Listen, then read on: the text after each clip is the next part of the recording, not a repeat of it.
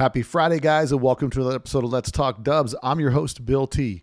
Here we are again, another week, another awesome podcast. This time, for this podcast, we go all the way around the world. That's right, we go to the UK across the pond and we get our boy Spike, Andy Finch from Spike's Vintage Restorations. He's on the podcast today. If you don't know who he is, you need to look him up on Instagram. You can look up his Instagram handle, uh, Andy the Paint, or go on his Facebook, Spike's Vintage Restoration. But he has been cranking out some of the dopest vehicles that are coming out worldwide, let alone from England. I don't even want to put the asterisk that they're from England. He just knocked out two super dope Bajas that are just off the chain. I mean, this guy does phenomenal work. His shop over there, they are just doing what needs to be done in the VW scene, man. They're taking things to another level. So great podcast. It's a little bit long, but totally worth it. And you guys that listen, you know what I mean, man. It's just good stories after good stories. He has cranked out some of the nicest vehicles, some for himself personally. So he's got a personal collection that's just super rad. He's got a passion for the hobby that is without question uh, deep seated in the 80s where we all started. And he also picked up his dream car. So the cool factor on this podcast is off the chain. And to find out the guys on the other side of the pond, you know what, guys? They're just like us.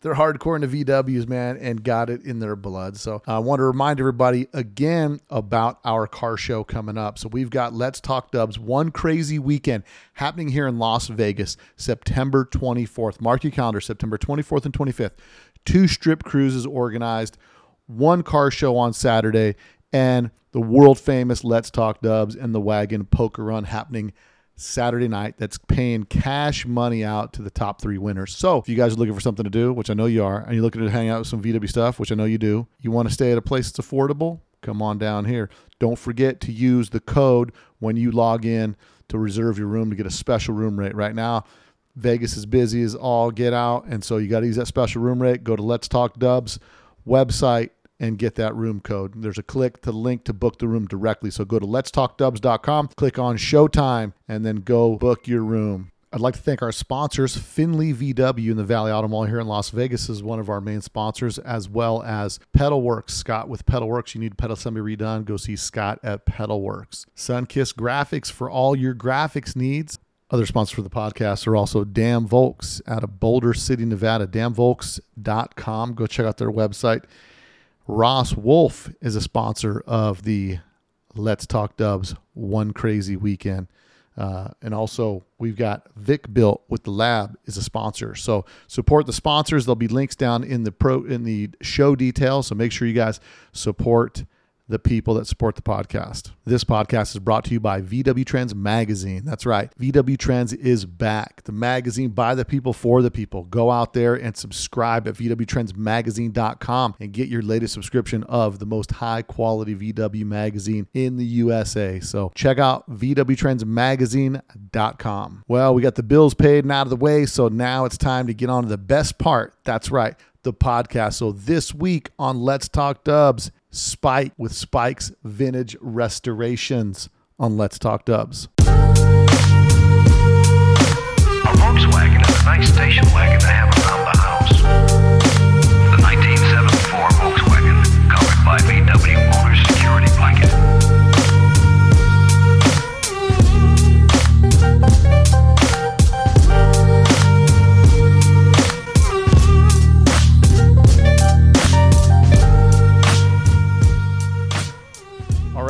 So on today's show, uh, we're going across the pond and we're going deep. We're going to my man Andy over in uh, in the UK. Now, if you guys have seen uh, Spike's Custom Paint or Andy the Paint on Facebook or uh, a couple pretty dope Bajas that just hit the scene pretty recently over across the pond, that's what we've got on the podcast. And I'd like to welcome Andy to the podcast, aka Spike. Spike, welcome to the podcast. Thanks for having me, man. So I've been wanting to get you on here for a little bit, and I, I love going across the pond because all of our brothers across the water there are into really the same thing that we're into, and I've really uh, been watching some of the stuff that you've done, and you've just done some phenomenal work, and we're going to get into some of that. But like we always start the podcast, our first question is, "What's your VW story, and how did you get into Volkswagens?" Uh, always been a car guy since I was young. Um, I knew what I wanted to do when I left school. I wanted to go in painting cars. that's what I wanted to do. Um, the school I was at, my high school, just before I left, um, there was a guy, uh, who's a famous drag racer over here in the BWC. His name's John John Brewster from Autocavan, and his house backed onto our school playing field, and he had this crazy 1303 street car, um, which no one seen anything like this thing, and uh, he used to drive that on a daily basis, and we used to even be late for school in the morning because he'd be driving this thing to work and we'd be late to make sure that he would come past us, you know, and roll this 1303. And I was like, man, I've got to get myself one of them. And that, that's how I sort of just fell into it. But, uh, yeah, then, uh, that, that's how I sort of really knew that that's the car I wanted, you know. And so, what's the first one? that. What's the first one that you pick up? I picked up a, uh, I was 16 and over here in the UK, you can't drive when you're 16. We have to be 17, but you can buy, I bought a 1972 piece of junk, hand painted orange Beetle with, with a black vinyl roof. Oh, this thing was crap, man. But you know, and, and that was my first car and I took it to work. I got a job and I said to the guys where I was working at this big shop, I was the apprentice. I said, oh, I bought this car. Can I paint it? And they're like, man, you're 16. You, you know, you're you, you've never done anything like that. I said, well, you know, I'll try my own, I'll do my own car. So they said, yeah, bring it in. And then I did my own car. I painted it. Oh, electric blue it was.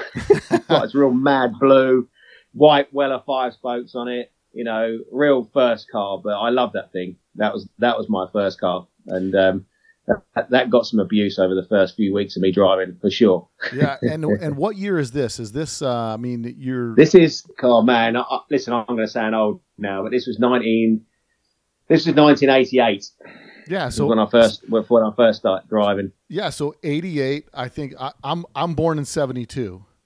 Yeah. Yeah, no, December 31st, 1970, I was born, Yeah, yeah. so I'll pretend I'm a 71, you know? That's it. So so we're we're around the same age Yeah. now. You see, so the UK scene has its own its own vibe, right? Because you guys have a little bit of limitations, especially back in the '80s, right? You couldn't get you can't get super custom there with cars, right? No, I mean, not really. I mean, back in the eight, the early 80s, that, um, it was just starting. Obviously, you know, it'd been around for a few years before the real hardcore people who pretty much started the scene over here.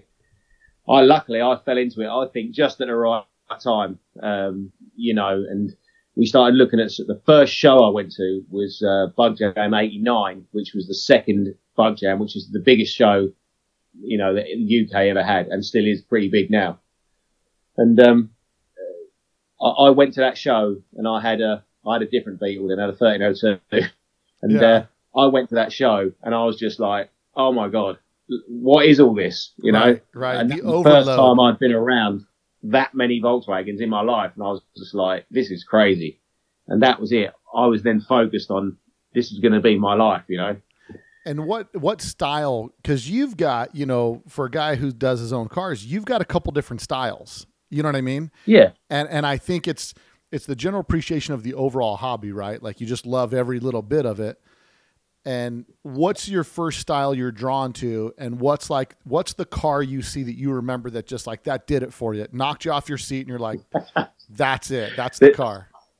well, the, the car that did it for me is, um, I know you want to get onto this later, but this car, the, the, Dennis Hyde's Ghia is, is the one that done it for me because one, I'd never even seen a Karmann Ghia at all, ever. Um, you I went to the shows, when I went to the first show, I didn't even know, I didn't even realize it was a Volkswagen. I sort of just passed them by. And there was a book that came out over here, uh, Colin Burnham done, which is classed as the, like the Bible. And, um, I was flicking through this book and in there was a picture of Dennis Hyde's Ghia. Um, and I just looked at this car and I was just like, what is this? This is just the, the coolest thing I've ever seen. I read it and I read it and I read it. That was my poster car. You know, I took the centre page out, I took the pages out and I had them on the wall in my, in my bedroom and I was looking at this car every day and I thought, I'm going to get one of them. That's it. I need a Karmann Ghia in my life and I need to, that car there is my, my goal. That was my thing I had to do. So So You know. seeing seeing the Ghia, I mean, uh, is it because it breaks all the rules, like slammed, fully polished wheels? It was Yeah. fuchsia. Like you're cruising that car in, in in in England, and people are like, "Who in the world is this guy?" Right? Absolutely. I mean, it, it's just an, it's so far out there, but it's it was just cool. No one in their right mind in the 80s would have had a pink car. Not Right. like that. You know, you you just you'll be laughed at if you had a normal car. You paint it pink. People are going to laugh at you. What, what is this guy doing? You know. Yeah. So, you know that that's where I was headed, and I, and I thought that's it. I've, I've got to build myself something like that.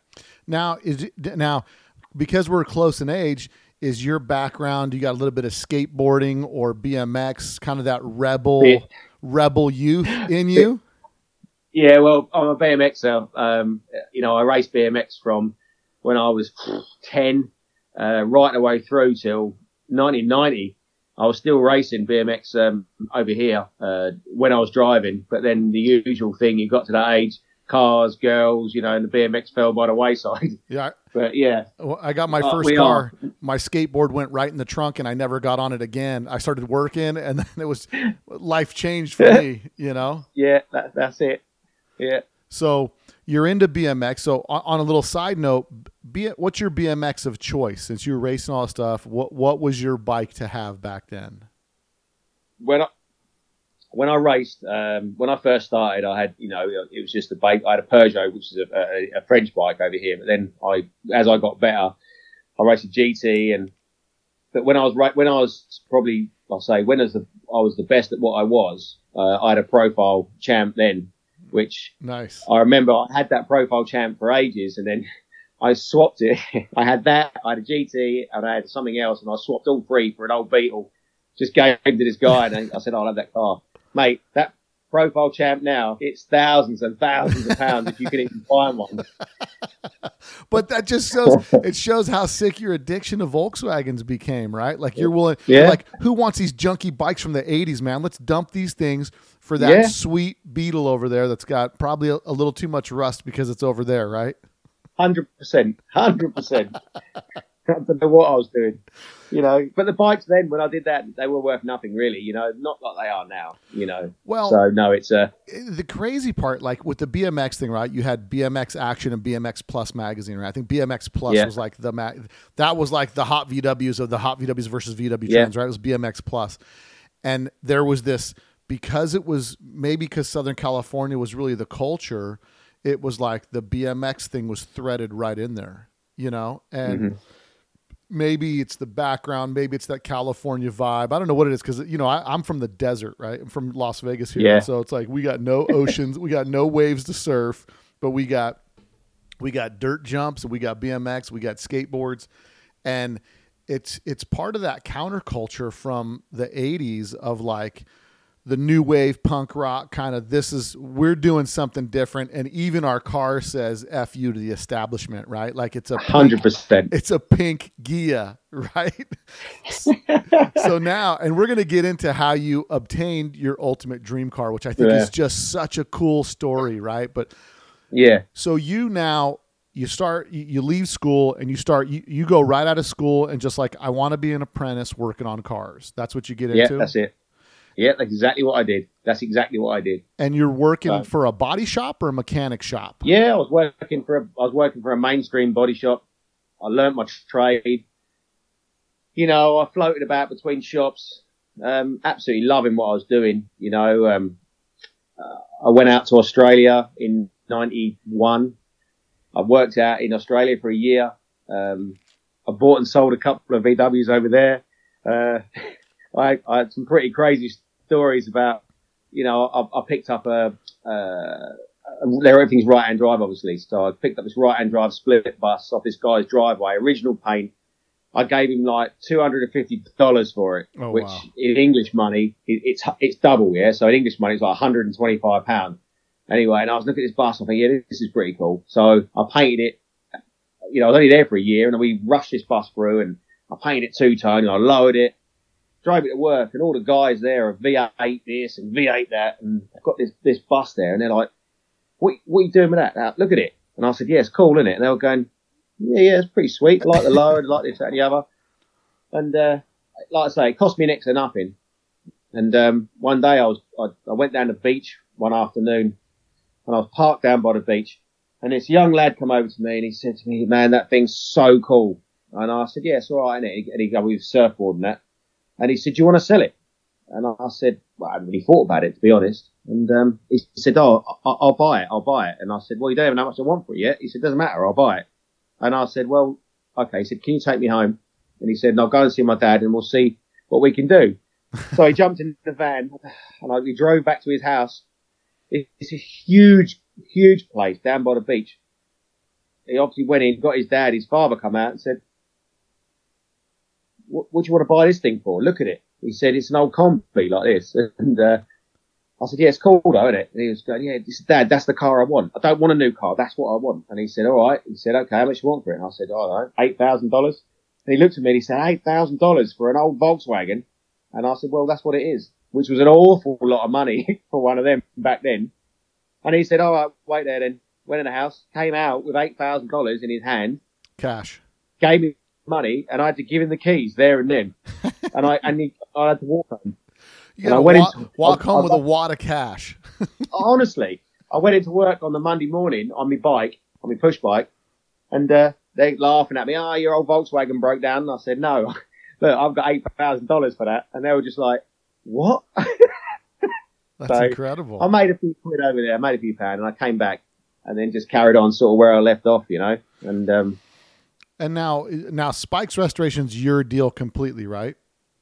yeah, And Yeah, that's mine. What, at what point do you do you decide to go out on your own?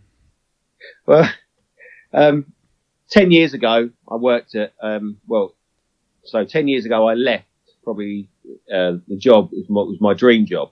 I worked at a place called JD Classics, and which in England was the best at well across the world was the best body shop, classic car restoration, race shop, and I, I ended up being his body shop manager for nigh on six years. What was the name Brilliant of the shop? job. What's the name of the shop? JD Classics. JD Classics, it was called, and it was it was just it was the pinnacle of all places. And Mhm. I worked with some amazing people, and you know, and I ran his body shop for him. And long story short, I I, I ended up getting sacked from that job due to a me, me and the me and the boss not seeing eye to eye with something, and I sort of stood my ground, and it, I ended up getting fired for it. Um, I then had to go home and explain why I'd lost my job of had an awful lot of money Right. and then uh, which pushed me into this because I got got sick and tired of working for other people, and I thought, you know, I'm going to spend the rest of my life going from shop to shop because they don't do it how I want to do it, and uh, I just bit the bullet and just started rented this old shop, and you know, and I don't even know why, but it was the best thing that ever happened to me. I'm a firm believer in everything happens for a reason, and that right there proves it is. If you've got the heart to work. And if you want to work hard, then I think you can pretty much do anything, you know.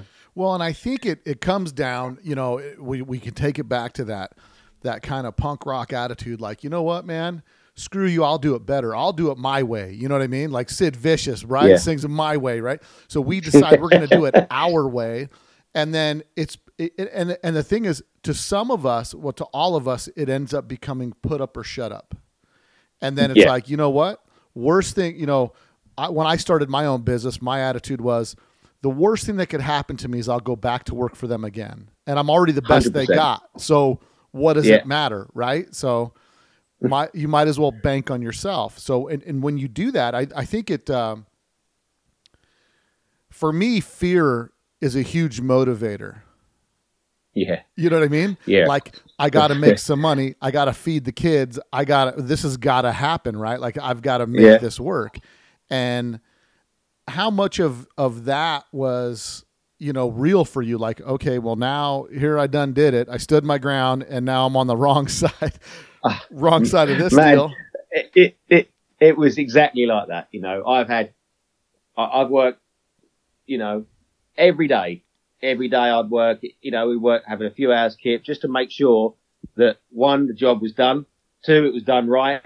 Three, I don't let anybody down, you know, and obviously I had to bring some money home. Now everyone knows that, you know, your business doesn't make any money really for the first few years Right. you know, which it didn't, but I had to keep going and, you know, and I was, I was determined to, to make it work, you know, for, to, and it did, you know, I've got, I've got some brilliant staff, absolutely fantastic staff now.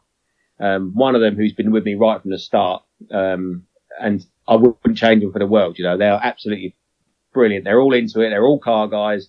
They all know what is expected of them, you know, and they don't let me down. So we've got a good team there as well and a good team spirit. So it's pretty cool. You know, it, it, what's interesting that I've noticed about you as well is there's the saying that the shoemaker has no shoes, right? But that's not the case with you because you've you've got a No. lineup of some pretty dope rides. You know what I mean? Yes. And and I think Yeah. sometimes I, I see it with my brother a lot, right? My brother grinds it out. My brother owns the wagon. He grinds it out on people's cars, and then his car is like, ah, we'll get to that later. We'll get to that later. You know, and and Yeah. mechanically it's all sound and dialed in, but it's not where he wants it to be. Now, you on the other hand, you make it a priority to have yourself a pretty stellar ride on hand at all times, Hundred right? Yeah. I mean, I- you're, you're I think you- you're you're addicted to the gawkers checking you out. You know what I mean? Like you, there, it, there's a good feeling about it, and plus, I think it's one of those things where you drive your statement that you make. You know what I mean? Like Yeah. like your car. People can see your car. We're all representative of like who we are, but it's like when you have your car, people know they can kind of get a good sense of who you are. So what's Yeah. the, what's in the current lineup right now, and what was really the first car you did for yourself? Um, the, the first car I in when I for working for Spikes, the first car I did for myself was um, my Samba, which I've got um, my twenty three, my twenty one window Samba, which I've got.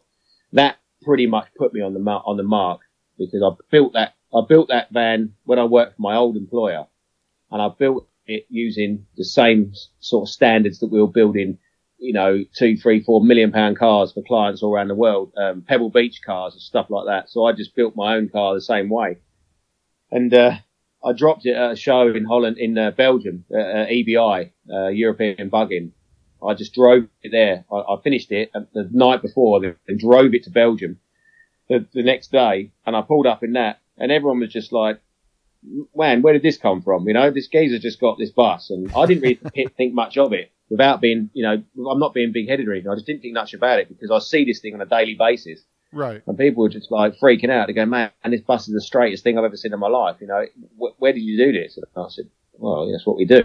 And it, it sort of, it just gave me that big kick, kickstart that it wasn't just like, oh, who is that guy? Oh, that's the, that's the red bus. That's, that's all they knew me as. I had a, you know, a really recognizable car, Yeah. a really recognizable re- registration plate, which everybody knew, which then that sort of headed me off towards, oh, you're the one that's got that bus. You're the one that's done this. And so that, that's what sort of kicked it all off for me.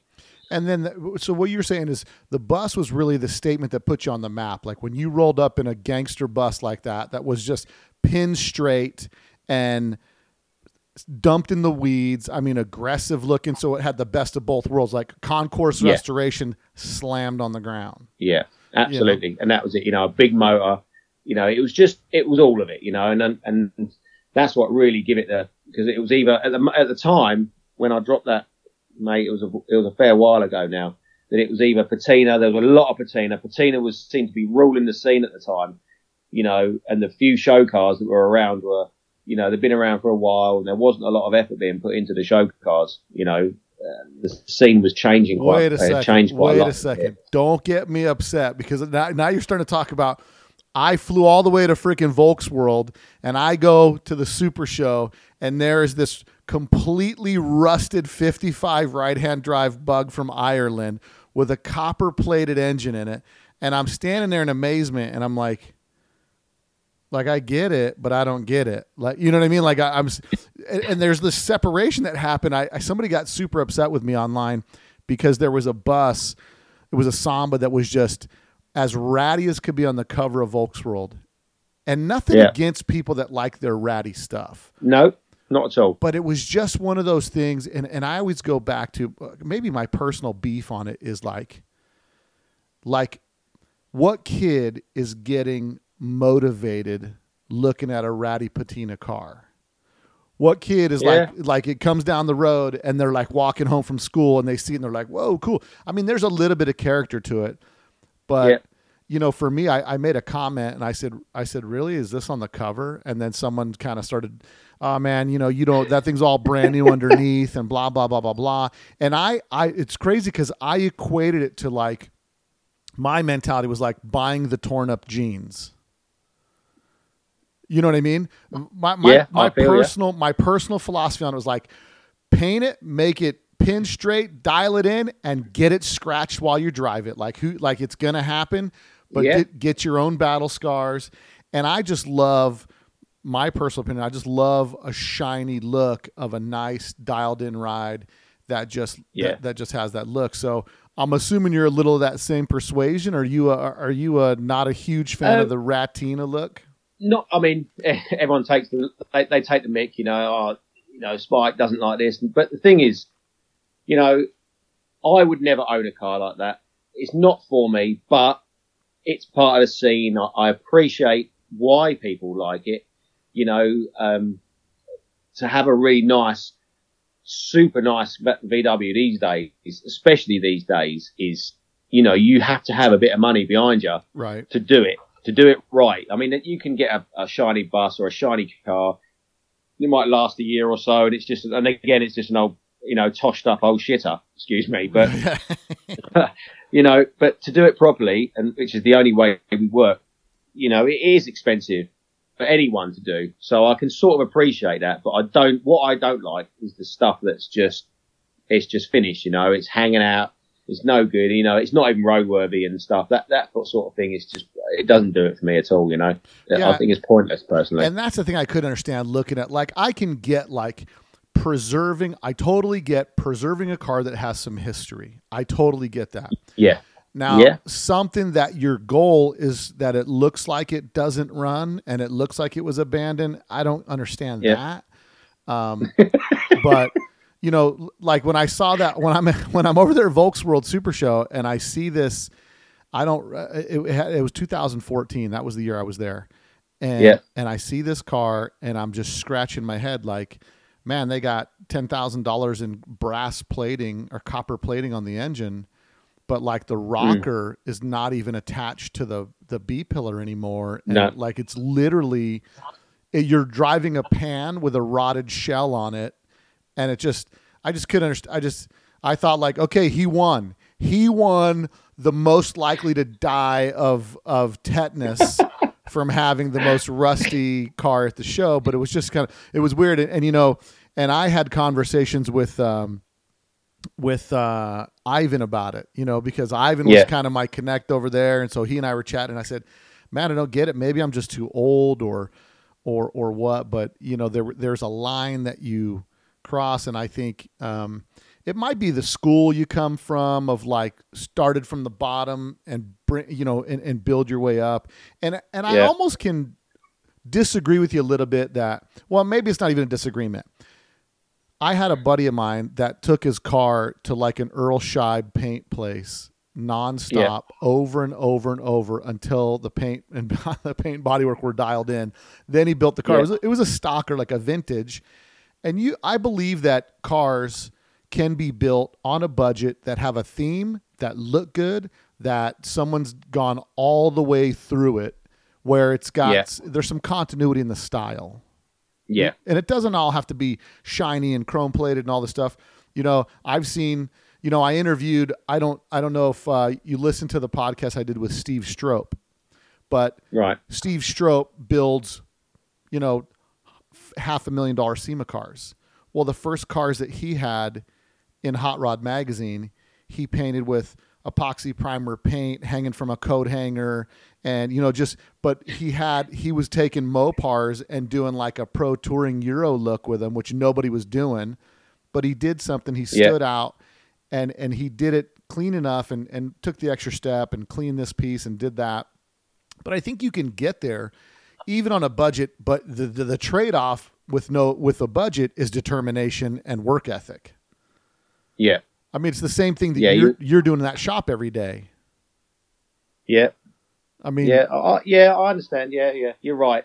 Yeah, I think what you know, I think the the reason why I think that I'm, I was so drawn to the to the shiny cars, this is because I say we're from the same era, and there wasn't any Ratlet cars. There wasn't any of that sort of stuff. Everybody had a shiny car.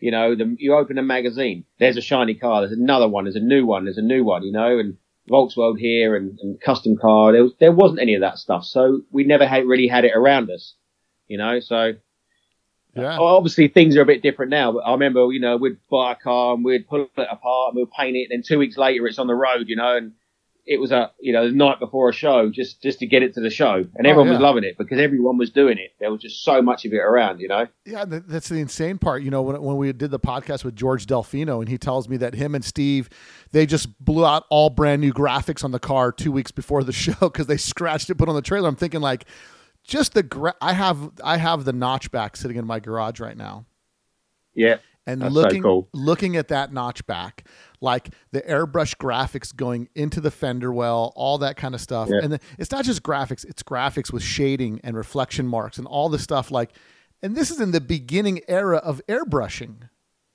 You know what I mean? This is like this car, and I told my buddy Tori when I picked it up from him, I said, you know, I wasn't super into the notch, looking at the pictures and all that No. stuff. Driving home, I said, I'll give you every penny you have out of your pocket right now for this car. Because when I saw when I saw this car, I kept looking at this thing like I went back to the 18 year old self me and thought, man, I had that, you know, Knight Rider was on TV, push button dashes were the ticket, a button that said turbo boost. Like this car has it all. And I'm looking at this thing going, bro, this is 1988 and I want to get inside and I want to leave. I want to listen to some information society and go cruise the strip. I mean, this is it, it's it's it's the time in the 80s when people took a Volkswagen and said, "I'm going to do power windows. Power windows, that's crazy. Like I'm going to ma- I'm going to make all the modern accoutrements and we're going to really take the 21st century and shove it into this Volkswagen, which is kind of a thing gone by, right? Like that was the fad in the 80s and now it's like the rarest, most vintage, most unique, most obscure primitive thing that you can put on that car but it was it was it, the, the irony is it was it was an accessory like oh Yeah. here's a you know in the 80s we're trying to put six way power seats out of a honda accord in, in the car and in, in the 2020s we're like look at this super rare vintage seat recliner you know what I mean? it's like it's like the the dichotomy of the two different things that have become in, Yeah. in favor but i'm telling you everyone from our generation you see that notchback and at first you're kind of like ah you know what? But then you see it and you start to take it in and you think and then if you look at it through the eyes of the guy who built this was 20 it's just it's just like mind numbing you're thinking like 20 years Yeah. old? Like this dude ha- well I, listen i'm 49 and i still got a little bit of a trying to rush it too much in everything that i'm doing. And this Mm-hmm. guy had to have some patience man because i mean there, there's just so much detail put into it and it was a guy who was committed on his own to do all this you know fiberglass and airbrushing and all this new technology and, and maybe that's what spoiled us you know Yeah, I, I think yeah, I think so. Yeah, I mean, and and the time frames. This is the thing. The time frames just freak me out now when we look at back at we were building three, four, five cars a year. You know, for ourselves in between having a job and oh that right sell that. And it wasn't a, a collector culture back then. It was literally buy one, sell one. We had to sell one to buy the next one, and had to sell that one.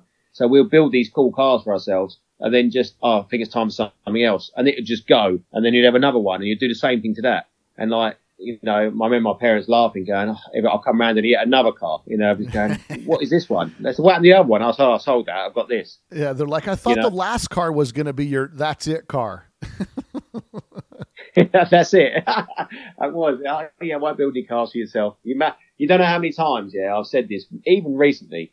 I mean, I've done the Baja for myself um, as a bit of a lockdown project sort of thing to do to keep my mind up all the bullshit that was going on. And I just thought, you know, I'm going to do something some fun that no one's done in a while. And I won't, I, I think, I don't think I'll build another car for myself for a bit. I've got a double cab, split double cab in the pipeline, which is halfway through being done. Um, Yeah. and then, then last week or two weeks ago, I managed to lay my hands on this 56, um, Karmann Ghia lowlight in Texas. it was just Yeah, it I was think, just there. I think uh, Bus Crazy's got it. Um, Yeah, yeah. Orlando's got it in Orla- garage yeah. Orlando. Yeah, yeah, yeah. Uh, just like it was there. It was the right money. I've been wanting a low light for ages. It's a 56. It's cool because it it's it's so far from standard. You know, it's got it's got the wrong gearbox, the wrong engine. It's got 17s. It's got a five inch beam on it. And I thought, you know, that's for me. That and it was it was really cheap for us here that car. So I, I took it off his hands and then um, it's kind of come home and we're going to get stuck into that Well- as soon as he gets back. So, so you look you look at the dichotomy like of where we started, right? We're hunting for two hundred dollar projects, Yeah, and now you get to the ti you get to the time in your life where you say, "Man, I couldn't even waste my time and build that." At least that's three quarters of the way where I want to be for half the price of what it would really cost me. And I think you got to take your lumps and build a few, and then look back at it. You know, someone said uh, I sold my Type 34 you know, uh, a couple years back, and I told somebody, I said, uh, I said, yeah, I sold that car for seventy thousand. And they're like, seventy thousand dollars. I said, well, yeah, you know how to sell a car for seventy thousand. You just put ninety in it, and then you can sell it for se- then you can sell it for seventy. You know, so I said, uh, you know. I, I was telling the guy, he's like, man, I, I can't believe you'd sell it. I said, he says, why would you sell a car? I thought you'd never sell a car. I said, well, you have to look at things from the standpoint of if I have a buyer that wants to buy it, when am I going to get another buyer? Recently on my crew cab, I had a buyer, a guy, an unsolicited offer. Guy called me up, kind of offered me a little bit of low low ball on it, and I said, ah, you know, for five grand more, I'll sell it. And then I started thinking about it. My brother's telling me like, you can't build that car for that money. I mean, I, and I just said, yeah, whatever. And the guy called me back, and he went back to his original price. He said, so you still cool with this? And I said, no, that's not what we said. Five thousand more. But really, come to think about it, I don't really want to sell it because the more I thought about it, the more it was like yeah, I can't replace it for that money. I mean, it's Nope. it's absurd money you're selling it for in the world of Volkswagens, right? In the world of automobiles, but it's because I think uh, you can't get them, and like even for you, you know, to end up with your dream car, which we're going to get into in a little bit, but I still got to, we still got to go through a little bit of the lineup, right? So yeah, yeah. the Samba's phenomenal. What's your next project? My next project. My next project is what that I'm going to do now, or Well, no, no, no. What that? came after the Samba? the Samba w- was my notchback. It was my red 1964 right-hand drive 1500s notchback, which which has got a, another ridiculous history, which I could go on all night about. But uh, to cut a long story short, that was Ivan's car Oh, really? back in 19. Yeah, that was Ivan's car back in 1989, 88. Um, I, 'Cause- I Now, to, for some of our people that might not know, Ivan, we're talking about Ivan McCutcheon, who used to be the editor for Volksworld. Before that, if I'm not mistaken, he was involved with Type 3 detectives. That's right. He was Type Three Detectives. Yeah, that was his thing. And obviously, before and Paul Meadows, who owns it now, um, he he gave him the name when he started his business. You see. So, but yeah, the original Type Three Detective was Ivan McCutcheon. So, So, to kind of bring things full circle, we're talking about a notchback that belonged, which was already a rare car in the UK, and yeah, to belong to a guy who was the Type 3 guy in the early 90s, right? that's right. Yeah, So it's a pretty And- it's a pretty important car to get historically, right? Oh. To, to run across that car. yeah, yeah. There's yeah, yeah, absolutely. And I was, I I'd sold my my other Karmann Ghia I had. I was 18. I sold my Karmann Ghia um, that I had at that time. Um, and I borrowed some money and I did some deals and I ended up with a 1970 right-hand drive 911T. And that was my, I, I, That you was know, the I had car. this car. Yeah, it was a cool car, man. And I used to walk past this car on the way to school at junior school and it was in the guy's driveway. And I said, oh, one day I'll own that car. And then I was driving past it. Obviously, you know, I was 18, I was driving past, it said a for sale sign the window. and I've stopped, I've gone back and it said £9,000, which was a lot of money back then. Yeah. Yeah. And I was thinking, well, if I sell my Karmann Ghia for five grand or whatever it was, and I, I could go to the bank and borrow some off them. And so I went, to, I, I said, to, I lined up my Karmann Ghia for sale. A friend of mine said, yeah, I'll give you five grand for it. So I went to the bank and I said, look, can I borrow three thousand pound? And I signed all the paperwork for the money. Still left me a thousand pounds short. So I went to see my employer at the time. I worked at a Ford get a Ford body shop, and uh, I said to them, "Look, can I borrow a thousand pounds?" And they're like, like, "Why?" And I explained to them why, and the, the, the, the you wife, sick? the wife You're going to be in the hospital. Like what? and I, they said, "You want to buy a Porsche?" And I said, "Yeah." They said, "What? You know, how are you going to afford that?" And I said, "Look, I've got most of the money. I just need that." And they said, "Right, okay. The deal is, we'll lend you the other thousand pound if, Uh, on the one condition, is that when you buy it, you've got to bring it straight here, and it's got to go upstairs in the store, store where all they store all the new cars, and you can't have it till you pay the loan back." I was like, "Yeah, yeah, yeah, I'll do that." Didn't even think twice about it. so I lent the money. I went and bought the car. I drove from there to work, did exactly what they said, and it sat there. So now I had to find a thousand pounds as quickly as I could in any way, shape, or form. And I worked, I did private jobs, I worked every hour God sent, get this money. And I remember paying them the last bit of money, it was like 150 pound. I'd given her 150 pound and she give me the keys. And I said, that's it. I'm going out. And I was driving around in this Porsche and I, and it was brilliant for a youngster to have a car like that. Um, you know, and it, all right, I'd borrowed a bit from the bank, but it was all mine. And then, uh, after a while, I realised that it was so expensive to run. It was, it was nothing like a Volkswagen. You know, it was costing me a lot of money. The, the, the novelty had worn off. And I thought, you know what? I think it's time to move this on. so after about eight months, I put up for sale. I'm driving. I went to a big VW show and I drove past Ivan. I didn't know him then. And he stopped me and he said, Oh, you know, I love the Porsche. He said, Can we do a deal? And I said, Well, I don't know, what have you got? And he then showed me his notch back and I was look at this notch and I was fucking yeah. Now that is something special. That it was it was so cool. It was so different to everything else out there and I thought, you know what? I'll have that. So he ended up he gave me I think he gave me two thousand pounds and the notchback for this nine eleven, which sadly in This- today's rate This sounds like the BMX deal. This, Yeah, oh yeah. I'm not very good at these deals. I think that car now is a hundred grand, you know, and some now. But hey, we live and learn, that we? It wasn't worth much then. So yeah, and now I ended up with a notchback. I had it. I had it for a while. Um, now, did you tear the You know, all the way then- down, or did you just do kind of a? Like, no, it, was it was a fully restored car. It was restored. It was it was beautiful. This car was like saying it was all done. Um, it turned out to be a bit of a Christine car, to be fair. Um, it was red with a white roof, just and, and it just wanted to kill me. It, it, it everything went wrong with it. It caught fire. I had a crash in it the first day I had it. Some woman pulled out on me and smashed all the side in. It's just that every time we, I went out in this car, something happened to it. And in the end, I just said, I've had enough of this. And uh, so uh, I ended up dealing it up, and it got sold and, and, and to one of my friends, and off it went. And I didn't see it for years and years and years and years. Fast forward to my 40th birthday, um, I thought I'd treat myself to something, you know. And then I was looking through the old, you know, the pages. I thought I'll get, I really could do it. I, I did miss my notch, and I was looking for the internet, and then I thought, hang on a minute, that's my old car for sale. DVW 951B, the registration. I'm looking, I thought, the ad's like half an hour old. So I'm looking at it.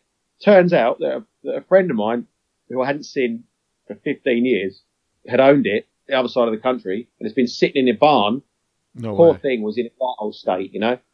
I rang him up and I was like, oh man, I've, I've got to have this car. I've got to have this car back. And he said, oh, but I've agreed a deal. I've agreed a sale with a guy in America. Send it out there. And I said, mate, you can't.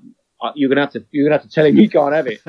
and I and I told him. I said, I'll give me the old sob story and that. And he went, all right, all right, I'll, I'll, I'll let you have it. So we done the deal, and I, I had the car back. And then I did tear it all completely down because it was pretty poorly.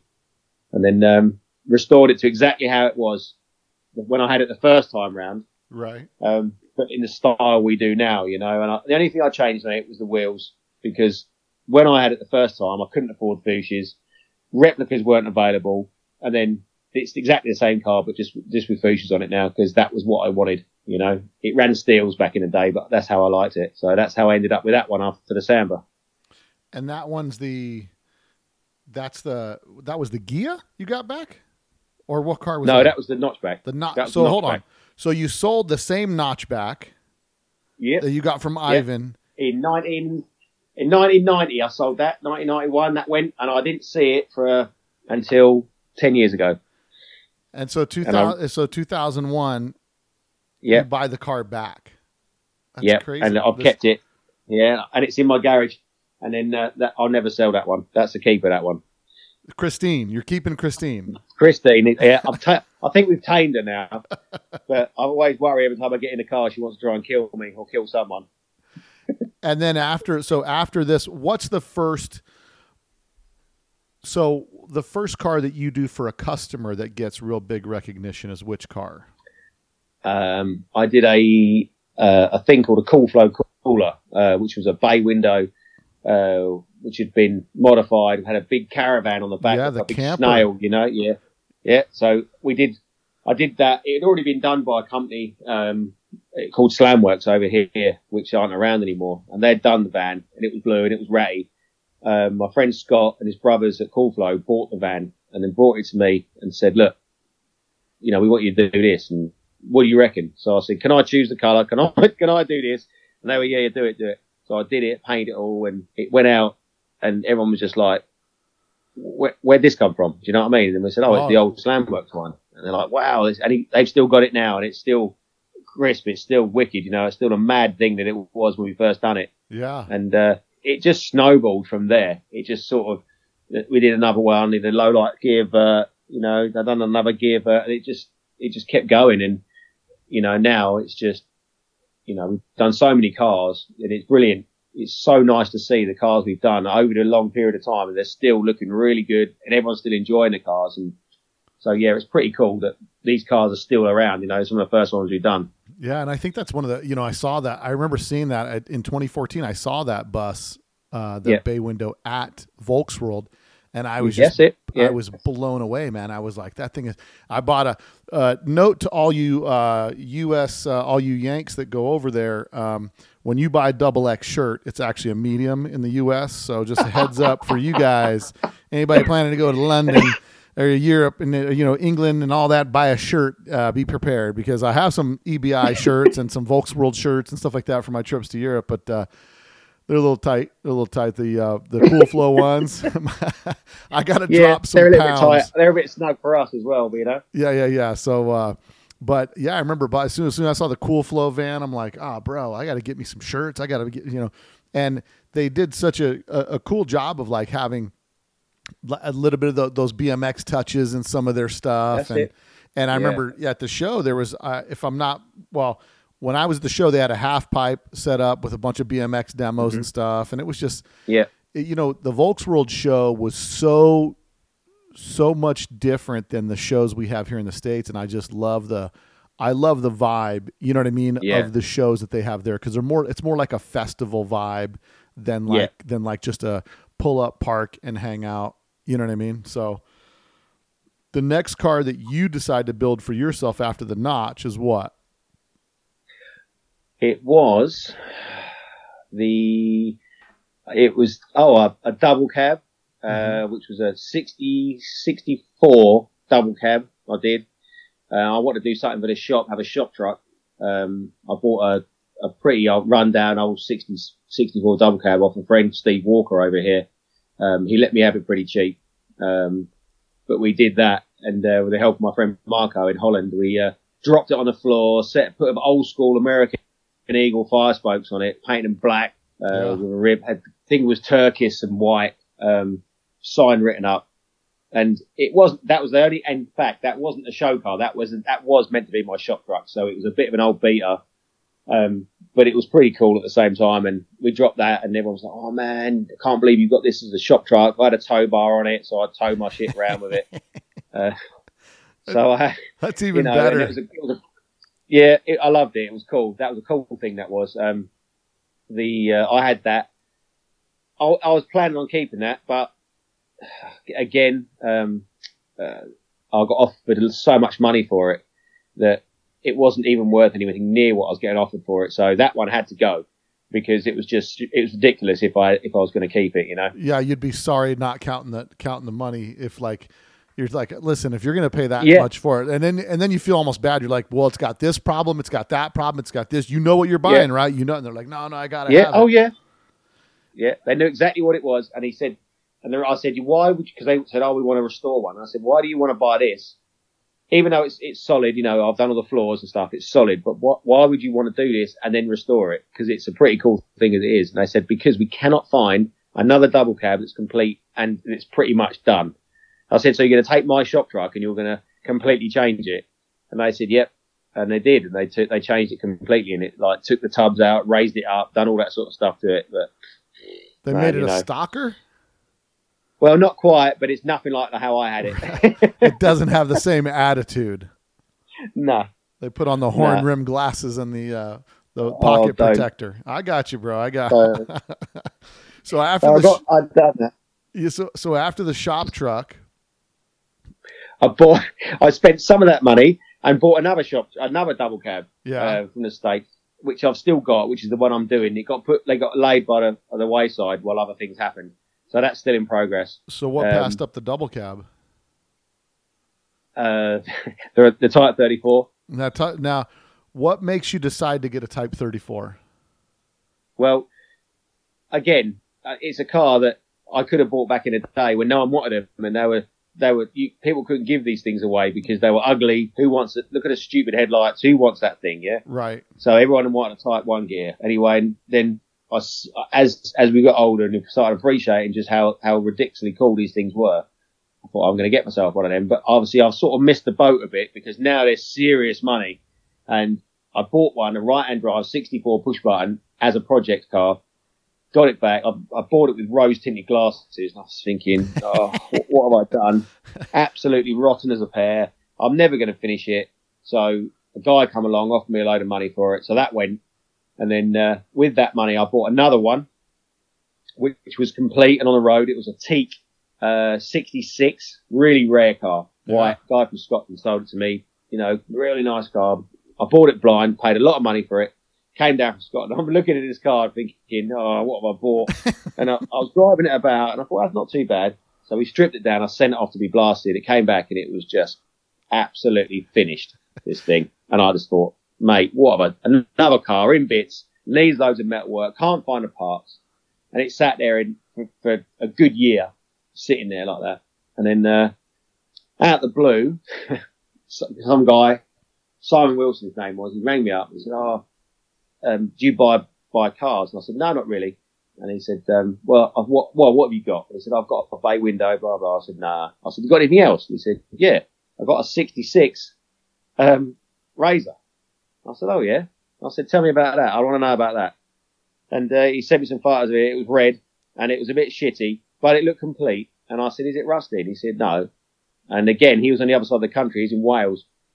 And I said, "I'll tell you what I'll do. I'll send you half the money for the car. You you send me the car on a truck, and if it isn't any good, you can have it right back and give me money back. And if it is good, I'll pay you the rest of the money." And he went, "All right, deal." So a couple of days later, this whole thing turns up, and it's not even off the truck. And I'm just like, "Stop, stop, stop." and I said, I'm, I, I- "Look," I, I looked round it and I said, "Oh man." You've become an expert in spotting the rust spots on the Type straight 34s. away. and I was like, no. And then we got off the track. I said, does it start? And then we were trying to start it, and it wouldn't start. And I looked, it didn't even have a fuse box in it. The whole car was hardwired. There was not even a fuse in it. It, it was just ridiculous. And I rang him up and I said, look, man, I said, it ain't, it ain't what you told me. Blah, blah. If we can do a deal, I'll keep it. If not, I'll send it back. And he goes, oh, I don't want it back. So we'll, let's do a deal. So we've done a deal. I got it at a really good price. And then I just left it out, outside for a few weeks. And then, um, we got it in. I pulled it in the shop. No, we started looking at it. I thought, ah, you know what? That's not that bad. And then we sort of got into it. I was going to just lower it, stick some wheels on it, and then just roll it around. And I, I try to kid myself, think that's right, thinking it's going to be okay, but it, it's just not. So all the chrome off it went to the chromers. All the paint comes off. We fixed the bits of rust that need doing. Trim went to the trim shop. You know, usual thing. And then we done it in like, five weeks from start to finish. And um, Really? got it back and we finished it. Yeah, and we we, we turned it back back to its original colour, which is the colour that's on it now, that roulette green. Dropped it, narrowed rear end, put the 16s on it, and that's that's probably probably my favourite car to drive, to be honest. Well, I mean, Type Threes drive super nice to begin with. With Yeah, with the uh, the the notchback always has kind of like a Mister Peabody look, you know. yeah, And then the but but the razor like once you fall in love with a razor, it's hard not to see that as probably, in my opinion, one of the best looking Volkswagens out there because of the Ita- the Italian design and the super sporty look. You know, no one no one really knows what it is when they see it. Everybody's like, "Oh, is that, is that a Corvair? Is that a 2002?" And you're thinking, you're looking at them like, "What's wrong with you people? Like, can't you see what this? It's a completely different car." But you know, Yeah. um, you know, they they just the the the panoramic dash is cool. Oh Like, god, yeah. everything about those cars. I mean, mine was one of my favorite cars to drive. My problem is with a 2.6 liter Type 4, I got a heavy foot, and uh, and the paint was way too shiny. So you know, I, I would have uh, you know, it was it was dangerous when I got that car out there. It was like I was showing everybody what's going on with the Type 34. But uh, you know, obviously, I, I I'm not as strong willed as you. I've kept mine. You still, I, I've sold mine. You still have yours. Yeah. And I, I tell Yeah, you, I, won't- I won't sell that car. I've been offered some. I got offered really good money for it, and then the thing with that car is, is they're hard to find. They're very expensive cars. To find a good one is is just pot luck, or you pay absolutely premium money for one. yeah, Um, and you know, it's just uh, people are. You know, I don't know how you found it, but I found the Type 34 world, the forum, whatever, a very strange place. yes, Um, you not, yeah, you know, and not there's nothing. I'm not, I'm not bitching about people. You know, I just think that everyone's got their own, their own group, got their own people. You know, and like they like a lowered car, but the majority of them don't. They was always trying to find things wrong with other people's cars. I didn't like that sort of that thing around it. You know, and there's people that are, you know, it's, oh, it hasn't got this part, hasn't got this part, hasn't got that part, and this is only, and on this month this changed, and this, that, and the other. Now, right, right, and it's you hard. know, I, and I do understand that on certain years and certain models, all this sort of stuff happened. But trust me, these people at these that you, who are building these cars, if they didn't have the right part at that time and that car was going out, they'll just take something on something else and they'd put it on this car. And maybe it wasn't right for that year or whatever, you know. And just Yeah. because my car wasn't didn't have this part on it, or it didn't have it was wrong, or it should have been, and I didn't like all that. I'm I'm not that much of a purist. I don't really care, you know.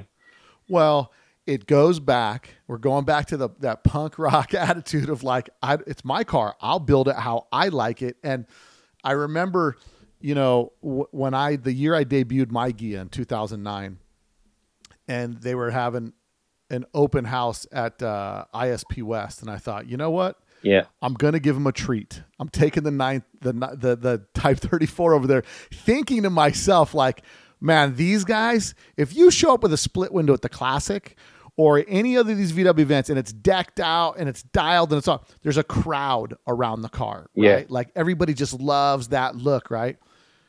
Just pump the brakes if you think that's going to happen over at the Type Three gathering, right? I I roll in over there. I might as well been on like like I might I had COVID before everybody knew what COVID was apparently because I I roll up over there and I'm thinking like and I just kind of pull up in the car all low key and and we all I don't care what anybody says we all drive these cars and customize them because we like the attention. We like it. Yep. and we like Yeah. we liked when we finally get in we like to push the envelope. You know what i mean? And so i show up at the isp west show thinking like all right let me sit back and watch the guys t- take it in and appreciate somebody doing something with a type 34 and at the time that i did mine there hadn't been very many that have been dialed in and i mean really dialed in so i show up over there and it's almost like it's the same thing you experience like uh uh, they didn't come in '65. They didn't offer them in in the anthracite gray. and I just thought to myself, like, wait, let me just pump the brakes here real quick. This car's got a Berg five speed. It's got it's got a, a, Type 4 fuel injected 2600 cc motor, leather interior, not vinyl leather. It's got custom painted gauges to match the style. Like, I'm thinking to myself, like, hold on, let me run through the list of all stuff. And what you have to say is they didn't offer it in anthracite gray in 1965. I just thought to myself, like, this is insanity. Like, does yeah. This isn't this has not been built to be like a, a stock restoration you know what i mean it was No. just it was such a strange experience but sometimes these the and i think it's because the niche gets so so nichey with the type 34 guys and i listen Lee Hedges is my man, dude. Like he's he likes he can appreciate a custom one. He's you know he's he he's the historian. He's the guy that's got all the knowledge, and he's a he's a down he's a down cat. Like I, I dig Lee. Some of the guys in the circle get a little. They almost are offended by the customization. So it is the it is the strangest experience because you know I think in the world of wanting to build something that turns a page or or is next level or it really kind of oh no one's done you know my my whole attitude when I acquired the Ghia I ran into Randy Gates who Buddy built Yeah. the blue split for and Yeah. I saw him at the DKP meeting I said hey man I gotta thank you for building that car now we all know Buddy Hell built the car Yeah. but the car wouldn't have been built if Randy Gates didn't pay the bill you get what I'm saying Yeah. and I said to Yeah, him, yeah. I got to thank you for building that car because that car pushed me to find a Type 34 Ghia because I looked at that split and I thought, okay, well, clearly this can't be outdone. Right. So, uh, how do I change the game and get in this arena? And I thought, Type 34 Ghia. That's what I'm going to And I already knew one in Vegas. And then I had this whole plan laid out, but I was going to build the same thing on a budget. Well, that budget, that I mean, and in, in hindsight, the money I paid to build it back then, having 90 grand, and it was cheap compared to what they're running nowadays to build. You know what I mean? Oh yeah. Yeah. And you know that car, I you know I just love I love everything about it. Most paint and body guys really that just do Volkswagens. Like Buddy doesn't want to do another one because he did two. He did mine, and then he did Yeah. uh, David Hose, and uh, he they're and I tease them all the time. I say you just don't like them because they're a real car. Like it's got the curves, it's got the door. Like I said, all these things that come into play when you're doing the paint and body work on it. I- As far as that goes, like what what's the what is the car that you you'll never do again? Never do again. I'll never do a high top split again.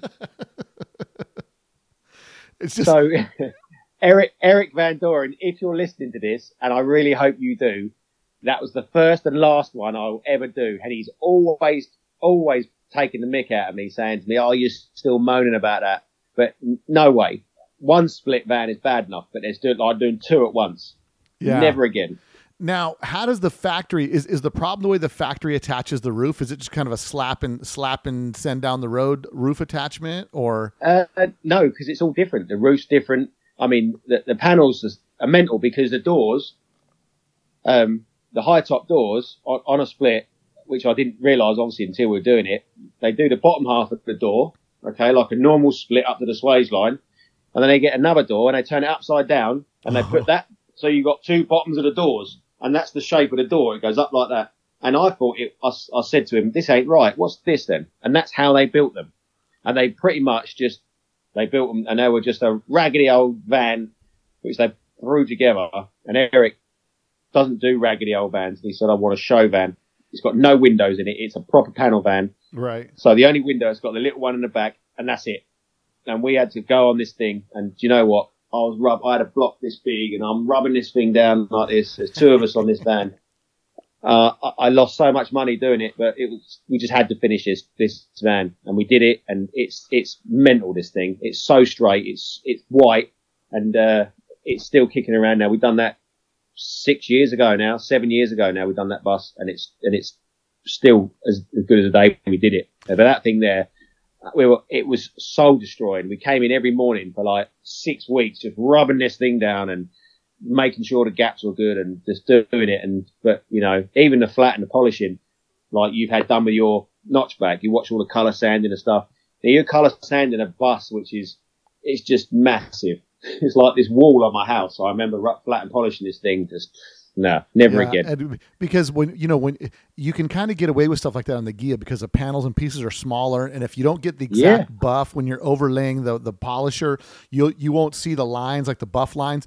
And then like with that thing, there's no getting around it. Like you got to use the same spot on that buffer from top to bottom. Yeah, and people stand there. They stand next to it, and they, it's like having a massive mirror. They're just standing next to it, looking like this.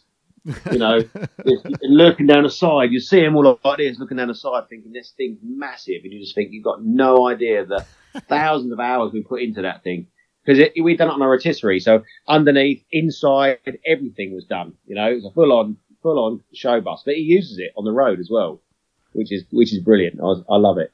Well, you know, it, and it's it's one of those things where you, you do it one time and you and you look at it and think like, yeah, I can't do it again. I don't have it in me because I already know what it took, and and the journey you never got to the end. When you got to the end, you look back and said, never again, and it's like, be, and it's because now let me ask you this: if somebody brought one in and said, yeah, I want one, I don't want it to.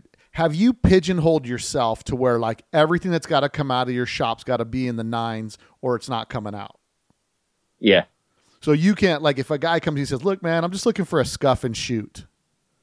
I won't do it. He's like, "No, man, I'll pay you double.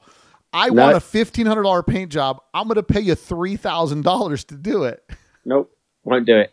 We because don't it- do it because it's my name at the end of the door. At the end of the day, and I, I can't. I I can't have it. I'm, I'm quite. Um, I, I, I get. I'm quite. You know. I'm. I, I don't like having that sort of. Oh yeah. You know that come out of that shop.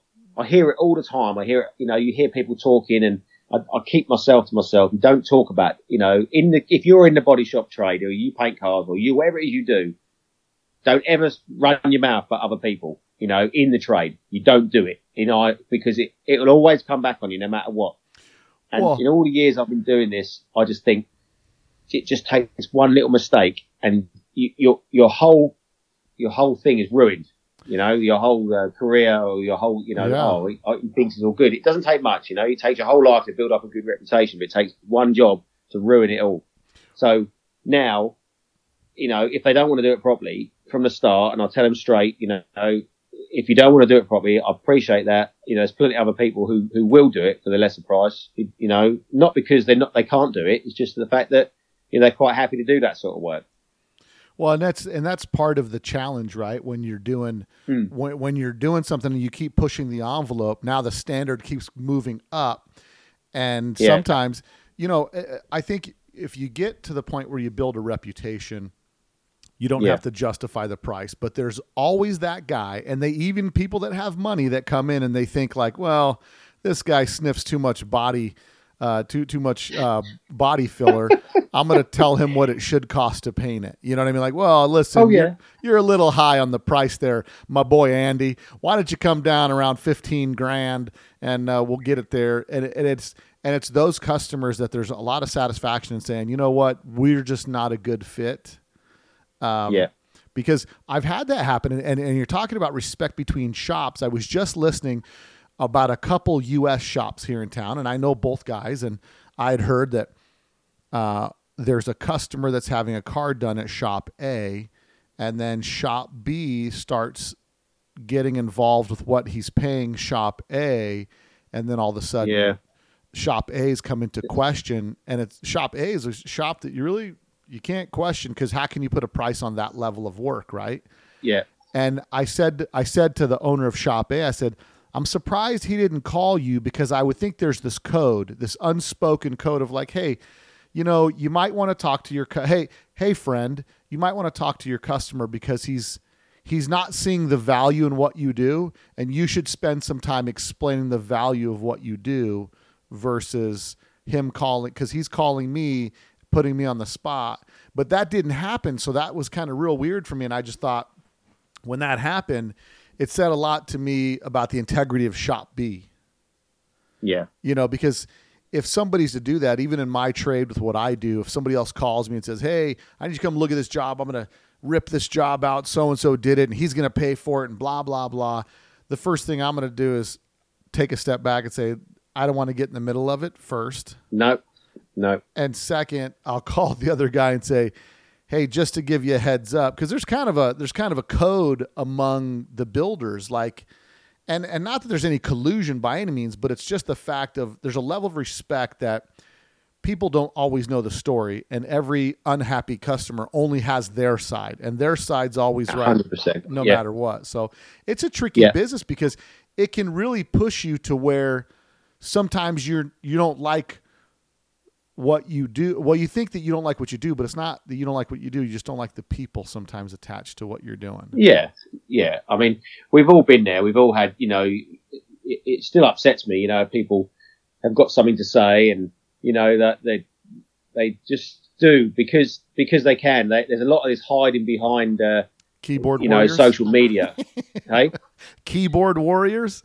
oh god, yeah. I mean, I I was um uh I, I joined the UK Baja page when I did my Baja. There some guy said, oh, you know, you should just join a page and put some pictures up of your two bars you just done. And I said, yeah, no worries. Anyway, so just did that, and you get some good feedback and stuff, and so uh, we went to Bug Jam, which was a few weeks ago. We Took the two Bajas there, and uh, we took them on trailers for the first time in my whole life. I've trailered a car to a show purely because one, I wasn't sleeping in a tent for like three nights. I'm not going to do it Right. because the weather forecast said it was going to rain, and I thought, you know what, I've got this bay window, which is my shop truck now. So we we put them on trailers and we took them there anyway, and uh, we had them on display and we'd done what we had to do. We're driving around the weekend, and then um, I noticed that someone had posted some photos of the cars saying how cool they were, and one guy said, "This is the best Baja I've ever seen. It's just right in all proportion. You know, it's got the right stance, it's got the right wheel, everything's right about it."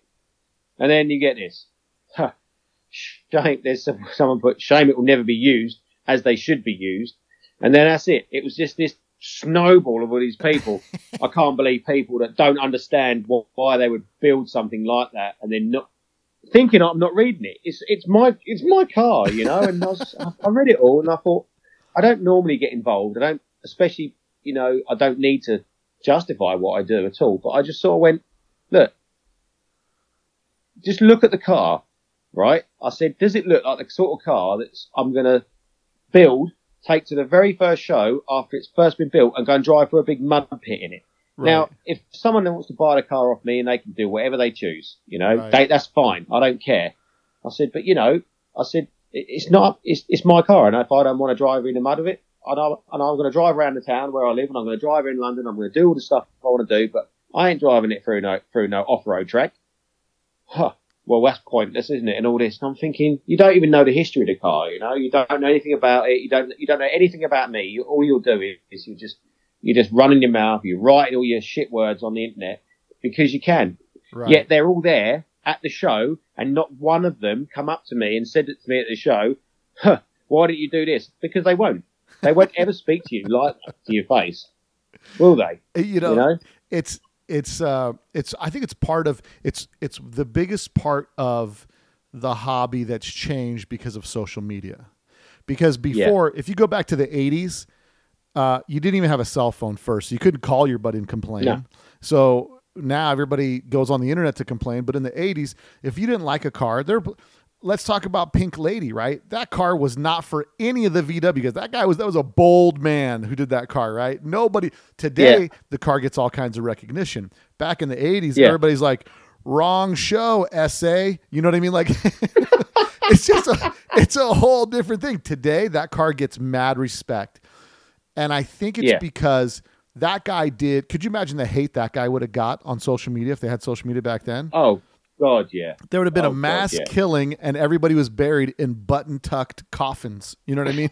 So, I think it's uh, it, you know, it's it's a testament of the of the change in times where people are are they're somehow convinced that their matter their opinion matters, and really all that matters is Yeah. on Let's Talk Dubs is mine and your opinion for now because we're just the guys talking. so I so I want to talk about the Bajas because the crazy thing is like everybody I think is on this underlying wavelength that's the same because I've been scanning for a Baja recently because I thought you know it'd be so cool. But but again uh, after having a car like my Ghia I don't know if I want another car like that again. So Yeah. nice that I I was bothered to drive it. And normally I just trash my I don't trash my stuff. I just drive it. I don't take special Yeah. precautions.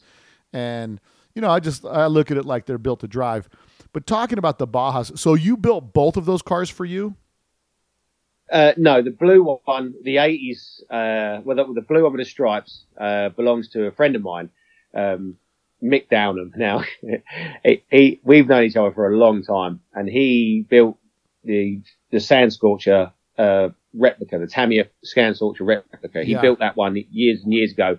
He was the first one to do the replica. And then, uh, it, it, he ended up cutting that car up because he, he couldn't stand the, the paint job. He said was so bad and this that, and the other. He got the ump of it. And Mick's got a bit of a reputation of once he's got his his teeth into something, there's no t- no change in his mind. He's a real stubborn character. So he ended up getting rid of that. And then we were one day we were sitting down. This is when all the COVID was happening, and we sat down. I said, "You know what, man?" I said, "I fancy a Baja, you know." And he went, "Do you know what? So do I." And I said, "Well, I'm going to find one and buy one." And he went, "Really?" I said, "Yeah." Anyway, about a week later, I was telling a couple, a couple of friends of mine, my other friend, he he messaged me with a picture. He said, "Look at this. This is for sale," and it was in, it was in, um, it was in California, right by the Arizona border, and the guy who owned it, it was a 67. It's a 67. It was all original paint, right? Faded to hell, patinaed. All the fiberglass was was just rot. It was just so thin, and it was a proper Baja. The guy worked at Edwards Air Force Base, and uh, it had like um, military grade headlights in it. This thing was built for purpose. All the rear end has been cut off. It's got IRS. It's got Trekker rear end on it. It's got Fox shocks. This thing is built to drive across the desert. And then it was for sale for like three and a half thousand dollars. And uh, I messaged him. I said, "Look, I, man, I want, I need to buy this car." And he said, uh, "Yeah, okay, we'll do the deal." Sent Orlando. Off he went up to there. And then before he got there, the guy me- messaged me and said, "Look, I don't want to sell the car. The engine's broken. I, I don't want it being shipped to England. I don't want any bad feedback. I don't want any bad press saying that you sold this this hit car." I said, "Look, don't worry about it. I would have rebuilt the engine anyway. So sell it to me. Write a thing if you want, saying I'm happy to take it with the engine that's no good. I said, take the engine out. It Doesn't matter. And he was, oh, I said, but obviously we got to renegotiate the price. Right. so we came to the price and it, it worked out in English money at about fifteen hundred pound. It was cheap as chips. Yeah. More super cheap. expensive to ship it. Yeah, pretty much. Yeah. I got it home and and then actually it was in on its way down to LA. Um, and then I said to Mick, I said, "Look, I bought this bar and I showed him and he was like, mate, I, I need one. You need to find me one.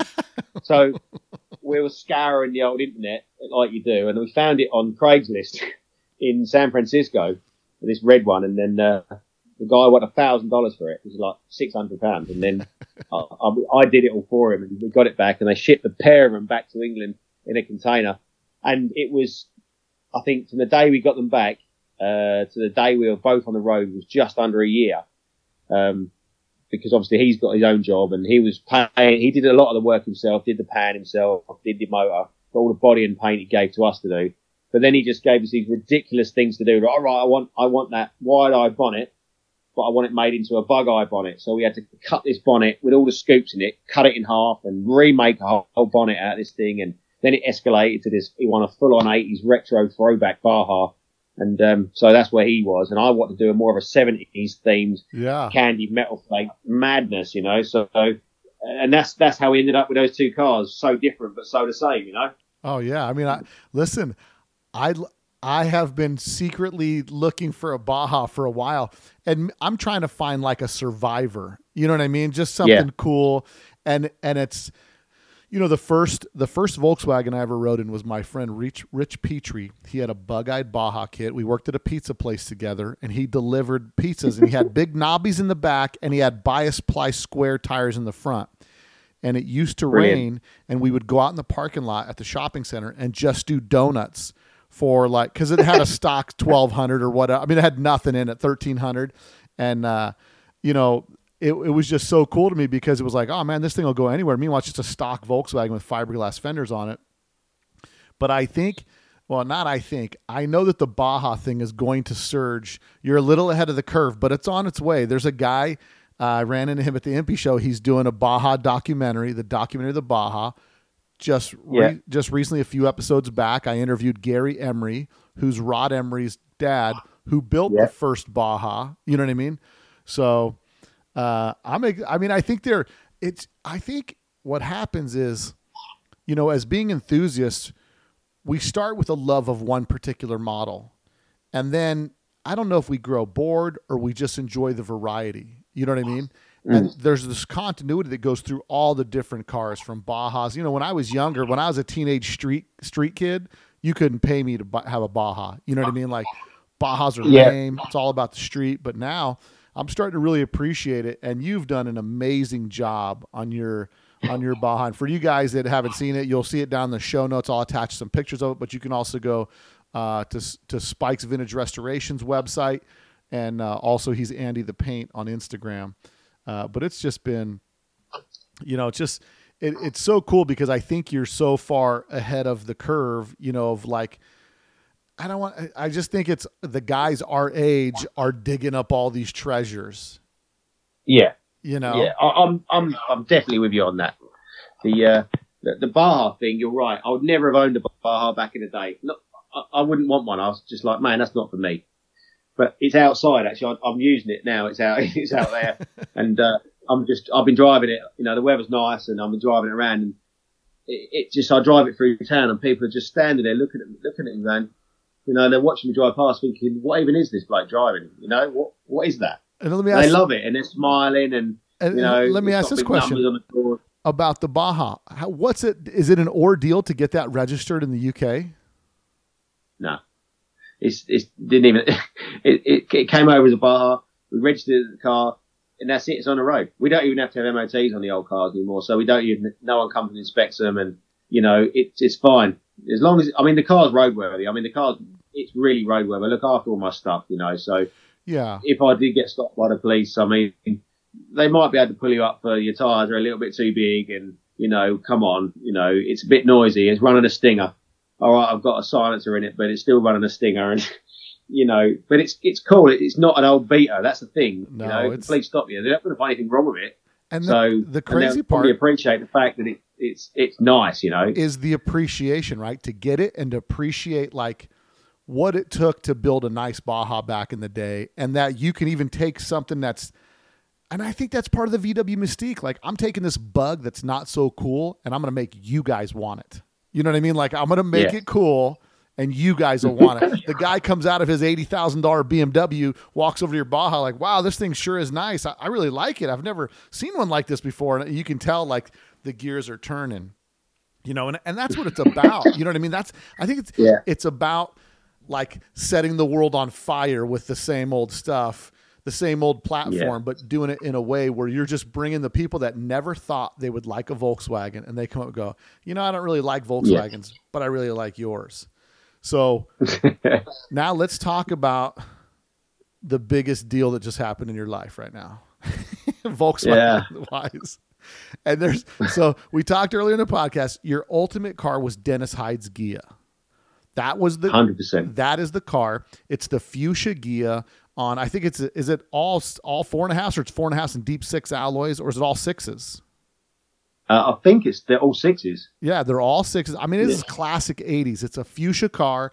It's all this stuff. So you've got this car seared in your mind.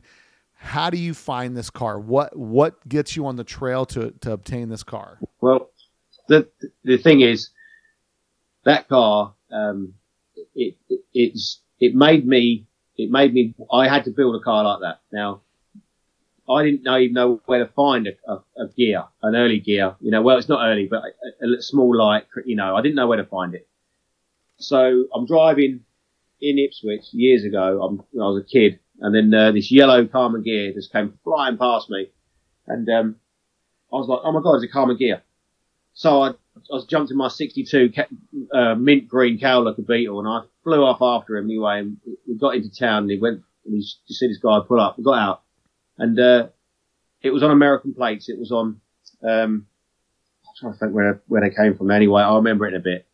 And um, Montana. It was on Montana plates. This Uh-huh. car, and uh, where we live in Ipswich, there were two great big American Air Force bases. There's RAF Woodbridge and RAF Bentwaters. Um, and I suppose all most of you American guys know about Bentwaters and the UFO places and all this. Yeah, so this is a big, this is the older nuclear, um, uh, you know, nuclear weapons bases in England. Yeah. So lots and lots of American servicemen over here driving. And this is another thing where we started seeing these cars. And I saw this Karmann Ghia that was lowered on EMPI 8. And I said to this guy, um, and I said, man, I want to buy your car. And he, he said, hey man, he said, you know, I haven't been over here long. I've had it shipped to the state. Know, I said, look, what can we do? What can we do? And I hassled him and hassled him for this. Every time I saw him, I want to buy your car. And in the end, he said to me, all right, what, what can we do? I said, listen, I'll give you my 1962 right hand drive small window cowlicker, EMPI 5s, you know, all dechrome. We'll do a swap. And he looked at his car and he thought, do you know what? That's a pretty cool car. Because this yellow set is a 72 Ghia. It's a late old thing, bit beat up, but with a big motor in it. Right. And he guy said, all right, do the deal. So we done this deal, and I remember driving this car with gear around, and it had a 1776 in it, the twin 40s, and all I had before that was like a little 1600, and this thing flew. Yeah, and I like, was a, like a "Man, was monster. Absolutely. It sounded amazing. The carbs, the, the quiet pack, this thing was a killer. Anyway, so, and I thought, right, I'm going to make this car look like Dennis Hyde's Ghia. And I then took it upon myself to strip this thing down and I painted it pink and I, I didn't have the money for, for Fuchsias. I didn't have, I didn't know anything about the early and late styles back then. Um, but I remember I had this book open on my paint mixing bench at work when I worked a Ford. And I was looking at this picture and I was mixing the paint up, looking at the picture, mixing the paint, looking at the picture until I got on a stick and I thought, that's the colour right there. And I painted my car pink and I made it look as close as I could to his car. And I drove around that car for ages. Um, and in my office at work, I've got a big poster on the wall of this car, pink. And it sits, hangs on my wall like that. So we're on this, um, look, so fast forward to now and obviously I joined the, uh, custom 80s and 90s Volkswagen page Which, by the way, and everyone, by the way, shout out to Bob Daniels. It's his birthday today. He shares a birthday with my sister. happy birthday, Bob. But I think, you know, that that that Facebook page has stirred up a lot of the hobby. You know, Yeah, hundred percent. Every loads of people over here. Everyone's loving it. You know, the pictures are coming out. It's it's amazing. Yeah. That page is brilliant. So indirectly, it's Bob Daniels' fault. Yeah, this whole thing. Okay, so this whole story is his Right. fault. I'm sitting there and everyone's putting pic. Oh, what was the car that everyone liked? So there it was. I put a picture of that car up. No one sort of paid much attention to it. And then about two weeks later, someone else put a picture of that car up. And I said, I just put, that's my dream car. Does anybody know where this car, if this car still exists? No, no, don't know anything about it. And then Mr. Delfino private message, private messaged me and said, um, you're right, Andy goes, uh, I know where that car is. And I was like, what? He said, yeah, I know exactly where that car is. He said, uh, my friend built that car when we were at school. He said, you know, I know where it is. And he's still got it in his garage. And I was just like, you're kidding me. I said, really? I said, I said, is he, is he on Facebook? Is he, he said, no, he doesn't do Facebook, doesn't do social media, doesn't do any of that stuff. And he said, um, and I said, oh, I just want to talk to him about, I want to tell him this whole story and that.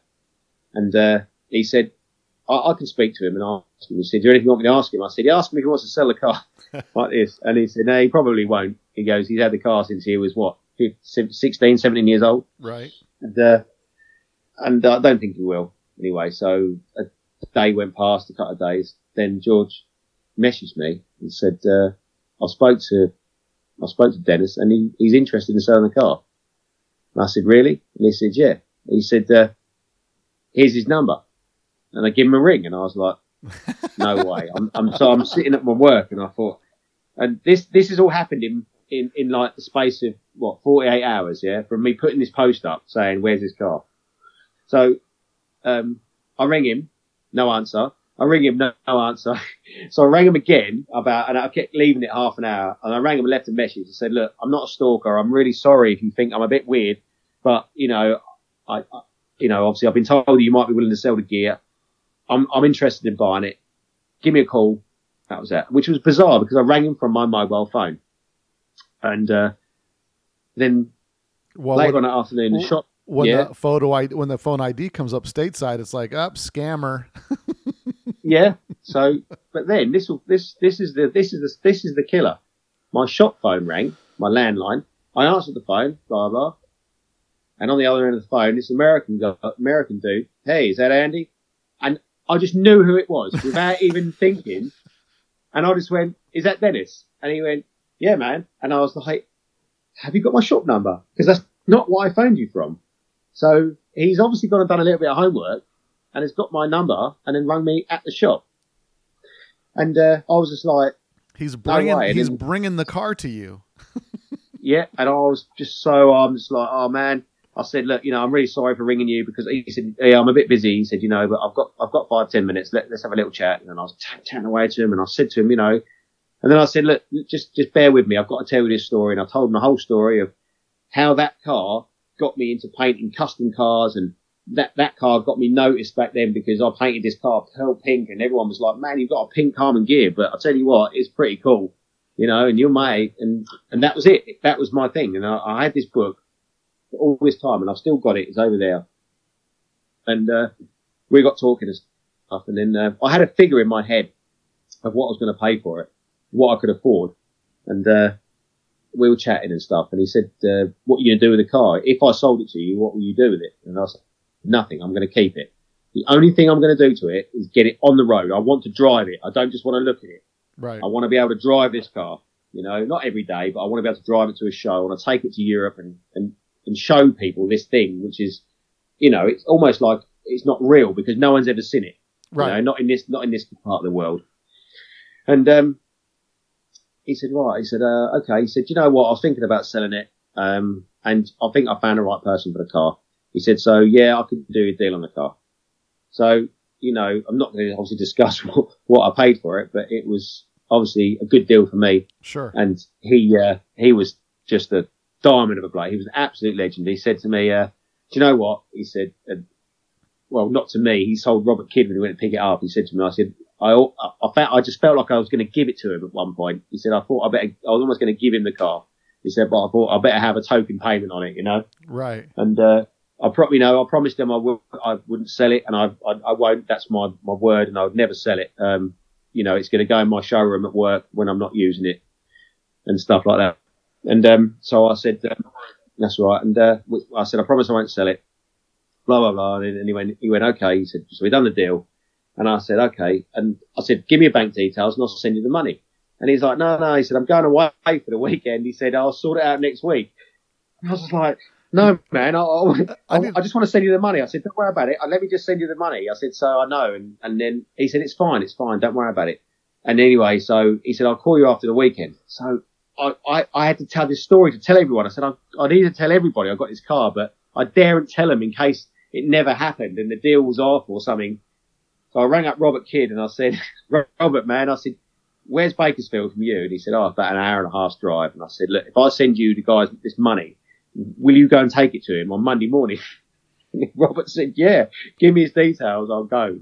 And that's how we got there. And Robert, I sent money to Robert and he went off down to Bakersfield on the Monday, got in contact with Dennis and, and met him and paid him and got the title and, and then, uh, it was stayed there for a couple of weeks and then Robert went and got a trailer and went and picked it up and brought it back to his.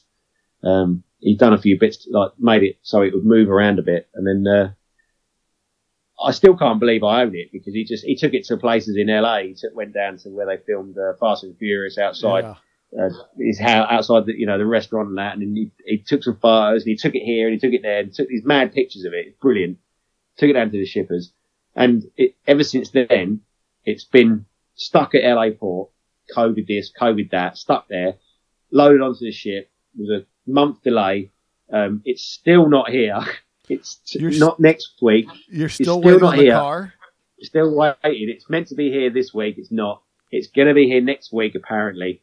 So let's just fingers crossed it will be here next week, and then um, I'm going to get it back to the shop, and then we're going to get it done, and then we're going to get it ready to go to VolksWorld in March next year. So they're going to put on a special display for it because even though it was my that was my car. That was the thing that got me into doing what I'm doing uh, in in the direction I was going, building the sort of cars we were building because I kept going back to that picture in that book, looking at it, thinking, "There's, there, I've never that car is ridiculous. It's so good and it's just right. It sits right. It's got everything right about it. You know, I need to do something like that. And I know everyone says they say, "Oh, don't ever meet your idol. Don't ever meet your your you know the person you want to meet." And I, I sort of almost feel a bit about this car because I know it's never going to look like what I could imagine it to look like in that picture because it's been sitting around for so long.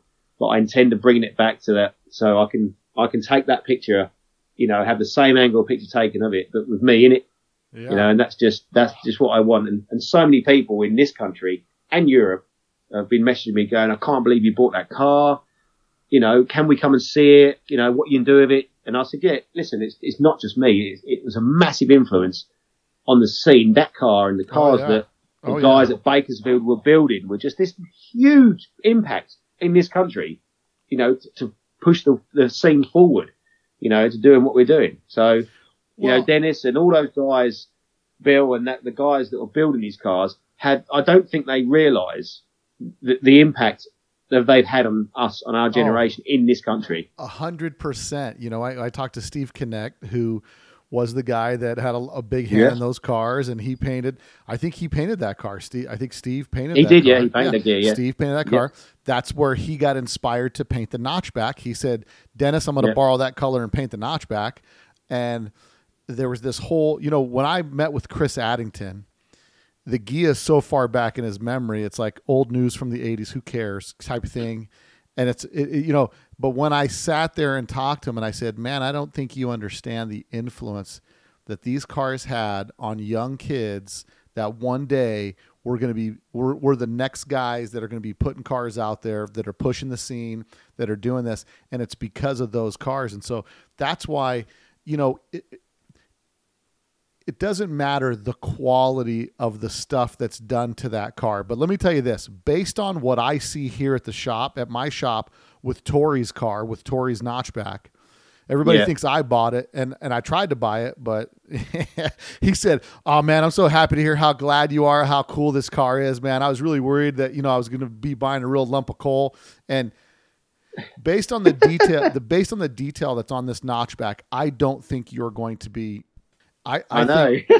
based based on the level of of quality that I see when I look at it through the prism of a it was 30 years ago yeah. and b the age of the guys that they were when they were doing it it's really really held up to a really good level Yeah. like you know uh it's i think you're going to be happy when you get it you're not going to be like you know meet your idol and you're like oh this is a real bummer because like i said when i was going to get the notch back i called uh i called tori and i said bro i'll buy it right now i'll buy it right now and uh i'm totally okay with all that and you know, Steve did a good job, especially for how young he was and the standard Yeah. of quality that was typical for the show cars of that era. I mean, look, I got my car and my car, you don't want to look under the skirt of that prom dress because I'm gonna tell you right now, it's uh you know, my my my chop rod is um it needs a little finessing underneath and it's definitely an it's an 80s you know, because in the 80s there was show cars, which was like Dennis Hyde's car, the Rod Buster, Yeah. the Notchback. Like those were show cars. My car Yeah. was a super nice driver. You know what I mean? Yeah. But it definitely, even when when uh, when Scott sold the car, he didn't sell it as like a show car. He's like, that was my daily driver. You know, chop Yeah. top on original BRMs. You know, no big deal.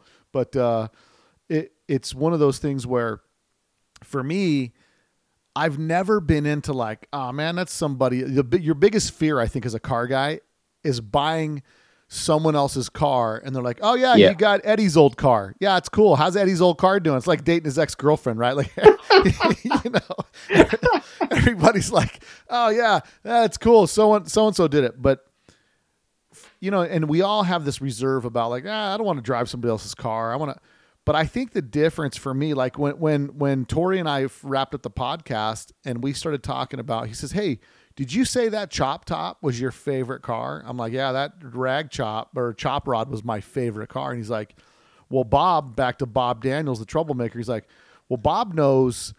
He's in touch with Jim, who owns the car, and I said, "Really? Uh, maybe I'll call. I don't really need it. I don't need another car, you know." And the more I kept going back to the magazine and looking at it, the more I looked at my first bug, I realized how much, how much it had influenced my first bug. You know, I mean, That's cool. so it's like it was it was all red. You know what I mean? And it was like Yeah. uh, you know, and it was the '90s, so I had to do a two tone splash to make it, you know, to Oh, make yeah. it to kind of modernize it. But it was like the more I looked at it in the magazine, the more I was like, man, that car really is just stuck in my in my craw. And then the fact of the history of that car was like it was a done deal. He called me and he's like, "Yep, I want X amount of dollars for the car." I said, "No problem, I'll take it." And then I'm thinking.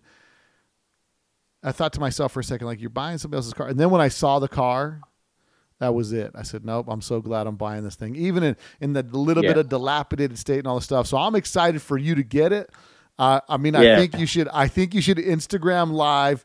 Someone should hold the camera and have it on your face when you get it, because I'm telling you right now, uh, it's just a it's just a really cool moment, and for for guys like us to be able to perpetuate that history. In other words, your car, my car, the notchback, all these cars have been shoved in a garage for the past 30 years. And the best thing that we can do with those cars is bring them back out so we can so it can inspire the next spike. You know what I mean? The Absolutely. you know. Absolutely. Yeah. I mean, the, the, I I can't even remember the last time I I, I saw a pink car on the road. You know what I mean? There's there's like it's a big res- resurgence now, and and I, the guys at work, the young lads at work, they're going, "You ain't going to drive that, are you?" And I said, "Yeah." They said, "You're going to drive that pink car," and I, they said, it, "It's really pink."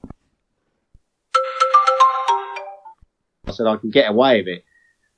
I said, I can get away with it totally because one, it's a Porsche colour. Two, when you see it, you'll get it. And they're like, all right, all right, we'll, we'll get it, you know. And my, my brother, um, Alex, who's, he's a chartered accountant. He's not a car guy. Doesn't really care about them, you know. And I was round there a little while ago and I was telling the whole story and he said, you know what, and he goes, out of all the cars you've had, he said, the one that really sticks in my mind is your pink Karmann Ghia. I love that car. And I said, yeah. And I said, this is the car that made me do it, made Yeah. me do what I do, you know. And those, you know, and I, I, I messaged Steve, Steve, uh, and I said to Steve about it, and I said, you know, I know it might sound weird, you know, coming from another, you know, from the other side of the world, and you know, but this is the reason, you know, you guys built the most amazing cars. I mean, to the point when it was just, we, we went and we- we went to the airbase to get uh, VW Trends and hot VWs because you couldn't buy the Yeah. magazine. So we used to go get the American guys to buy us all these magazines. And we were like this, you know, oh, look what's in it this month, you know, and it- it's just crazy that, you know, and the fact that I, that that car, it, I think it was destined to come to me at one point. Yeah. It, it, it, it's ended up in my hands. And I, I I spoke to some people I hadn't spoken to in years, and I said, "Do you remember that pink Karmann Ghia?" And they were going, "Yeah." I said, "I've just bought it." And I said, "Oh, what? One just like it?" And I said, "No, I've actually bought that car. I've got that car." They said, "Oh, is it one with a pink exhaust?" And I said, "Yeah." And I said, "And it's still got the pink exhaust." And they were like, "Really?" And I says, "Yeah." And th- I think people are just gagging to see it. My parents as well. You know, my parents are in their eight. My dad's in his mid eighties now, and I, and he just said to me, "Do you know what?" I said, "I'm actually looking forward to you getting that. I want to see it. You know, I want to see these things. But how something in the other side of the world can influence you that much that you know you want to, you make a career out of it. So Yeah, and I think that's that's the part of the hobby that's so great that that the ones of us that are involved in a hobby, whether it's building cars, doing the podcast, buying cars, whatever it is, it's you know, our wives look at us like, "Are you mental?" Like you're like you're like, "Look at it." I'm like, "Look at it, babe." She's like, "What?" I'm like, don't you see it? it and, and and I always go back to like my Corvette summer.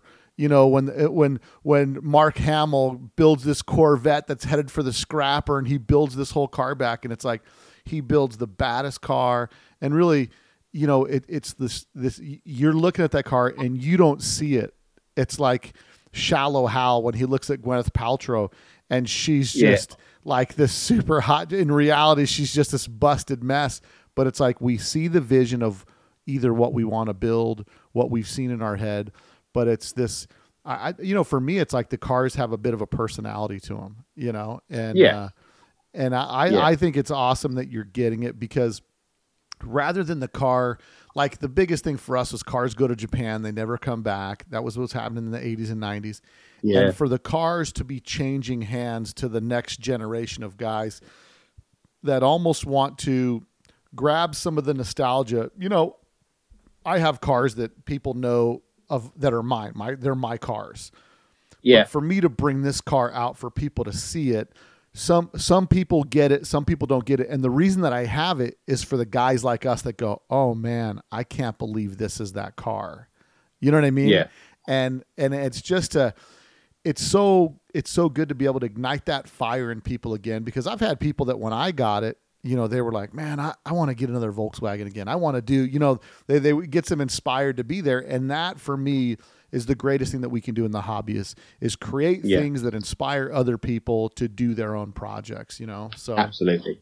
No, I think Yeah, it's, absolutely. I I think it's such an awesome story, and you deserve to get that car. you know, at first when I first heard about, it. I said, "Is it really leaving the states?" You know, I'm going to shut down the border. We got to do something about this.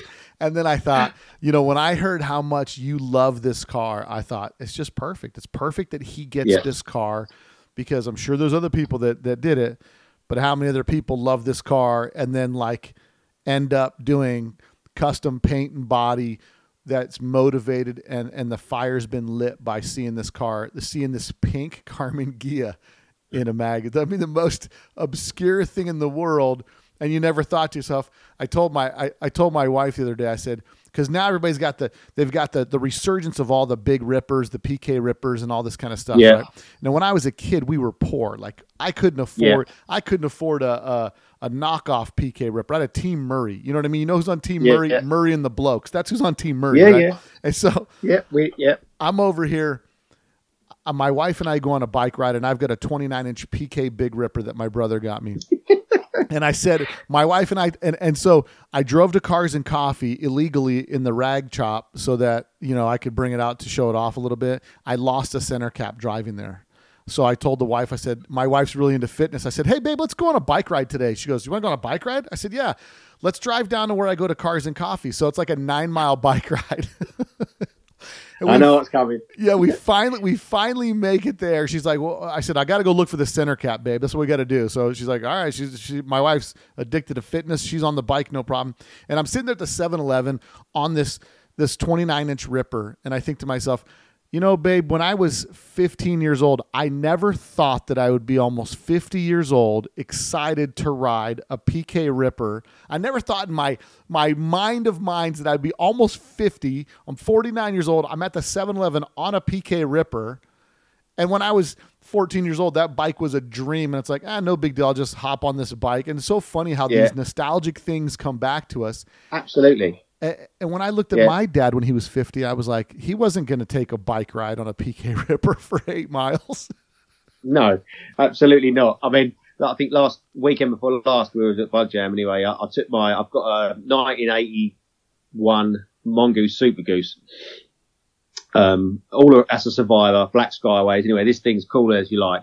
I had my bike there. Mick had his, his bikes there, and uh, we had a couple of beers. And I remember my missus, um, she was somewhere over there, and I said I was going to go and get her. So, I, bearing in mind I am 50, and I rode over there, and I, I said, "Come on!" She's got on the bars. She's, she's on the bars, and I'm sitting back. And we're riding back, and it just didn't seem any different to me, like it was when I was 18, when I was 15. It didn't seem any different to me, and I just think, is it just me, or is it just our sort of group? Is it what we do? Is it most of the people I'm looking at are doing the same thing at this age, and we we don't seem to have grown up, you know? Yeah. Well, I've got kids that are in their twenties, and you know, my youngest is off to law school next month, and uh, you know, it's all you know. They look at their dad and they think he's mad. You know, Yeah. other dads are sitting there at home reading the paper and doing that that sort of bullshit. But you know, I'm out at a car show riding my bike, with my missus on the handlebars, and buying pink cars and driving the Baja around the streets. You know, my youngest said to me, I say he's, he's 19, he's nearly 20, and he goes, he's starting, he's going to law school next month. And I said, when you start, when you go on your first day to college or university, take the Baja, turn up in that car, just go there. Everyone's going to be picked up or dropped off in their parents' cars or whatever. Take that car. And, and he's looking at me going, are you nuts, dad? And I said, yeah, but you'll be the coolest kid. Everyone will just be going, have you seen that guy that's turned up in that what whatever is that what is that car that beetle Right. you know i said you'll just break the ice in one foul swoop and i was telling trying to get him to take it and he wouldn't Everybody, Yeah. everybody wants to be, everybody wants to be your friend in our minds when you're the guy with the standout. You know what I mean? And I think, oh hell yeah I think in all of our heads, we're replaying those movies from the 80s where the kid pulls up in high school and something super cool and he's you know what I mean like it's so funny but you know it's it's really it's it's almost a lifestyle thing with people like us Yeah. with our generation because like I said our generation that was a lot older you know my dad and stuff when he was when my dad was 50 I thought he was an old man you know what I mean? And and and Yeah. here I am, like I just bought a bike. I bought a I bought a early '90s uh, a specialized Hemi dyno, and Yeah. and my uh, my wife's like, where where are you buying that? Like, why do you need that? I'm like, I don't need it. Guy, I said, I don't, don't need, need it. it. It's I might as well just put that money in a savings account because the guy needed to sell it and the guy wanted 150 bucks for it. So I thought, I'll get it. It's gray. It matches the double cab. I'll throw it in the back. She's like, but I don't understand why you. I don't need it. I said it's just putting money in different in different shapes right now. I said it's a you know Yeah, you know it's exactly it's, what it is. it, it's going to come back. It's going to be worth something, but it's just something nostalgic to have. But we're that generation that we're not just like the nostalgic and we're sorry and, and we wish we would have had it or or we have it but we're too old to use it. Like we're buying it we're using it we're experiencing it and we're and we're bringing it back you know? We're, we're trying to pay it forward to the the younger generation and i think they'll they'll Absolutely. catch on you know? Well Yeah. look spike man we've been hammering it for a while and uh, i think we're I'd, i might have to get you back on again because we might have to get into some real detail about the nuts and bolts of the shop business because we've just been chatting it up here. Any, yeah, man, anytime. But I mean, yeah, we, we when the car's here, man, let's see if we can do something with the car straight here, and we can do it. I'll, I'll get it back at the shop, and we'll do a video, you know, with Uh, it in the shop and that. Cause I, I trust me, I'm as excited as I think I've ever been about a car. Oh man, I'm telling you, based on the notch back here, I don't think you'll be disappointed. You know what I mean? no, I, I, I wouldn't. I, I'm looking forward to it. I'm lo- I'm looking to see an Instagram video with some 80s. So you've got to find the most 80s song. You know, for when you show that car, I'm thinking some Huey Lewis and the News. I'm not really sure what like, but you got to do something that's just like as cheese and 80s as it gets. You better go find you some Oakley Terminator shades too. That's it. I'm doing it. I'm doing it. No, that's right. Spike, man, I appreciate you coming on the podcast. I look forward. Listen, I'll be in England sooner or later. Uh, we're going to Yeah. connect, or if you come to the States, for sure, let's connect. And uh, Yeah, I, appre- Yeah, I appreciate everything you're putting out there in the scene. What you're doing for, across the pond is inspiring us guys here in the States, man. You're doing top level work. I'm jealous of the Type 34. Um, you know, and it, and and what I like about it, what I like about your Type 34 is it looks really, really different than everybody else's Type 34, especially with the 16s on there. It's uh that's gangster boogie, man. Props up on everything you've Thanks, done, man. man. It's listen, it's hard work pays off, and you're proof, man. So, um, for sure. Thanks for thanks for it. Thanks for having me on. Yeah. Yeah, and people want to get in touch with you. What's your give me your website, your Instagram, and all that good stuff. Yeah, no problem. So I, I mean, my website, Spikes Vintage Restorations, on uh, on a website. You know, Instagram, Andy the Paint, um, Facebook. Uh, it's, it's again, it Spikes. Um, just just hit me up. You know, even if you just want to chat. no, I think it. I look. Listen, it's uh, it's great what you're doing, and uh, I'm glad we got you on. Like I said, man, you may be my my guy across the pond that I keep dipping out to. You got something new coming out. You got something cool coming up. Hit me up. We'll get you on the podcast, man. Will do, man. Yeah. You got it, brother. I appreciate you, man. Take care. All right. Thanks again. Yeah. All right, you got it. If you like that podcast, and I know you did, make sure you share the podcast with a friend. We love when you help grow the, the Let's Talk Dubs community by sharing the podcast. Let your friends know where to subscribe. We're available on all platforms Spotify, Google Play, Apple Podcasts, all of them. Make sure you like us on Facebook, follow us on Instagram, and also subscribe to our YouTube channel. I can't thank you guys enough for listening and make sure you want to support the podcast. Go pick up some merch at letstalkdubs.com and buy some merch to support your favorite podcast. I look forward to seeing all you guys down here September 24th for Let's Talk Dubs in the Wagon, one crazy weekend. Until next week, guys, later. A Volkswagen is a nice station wagon to have.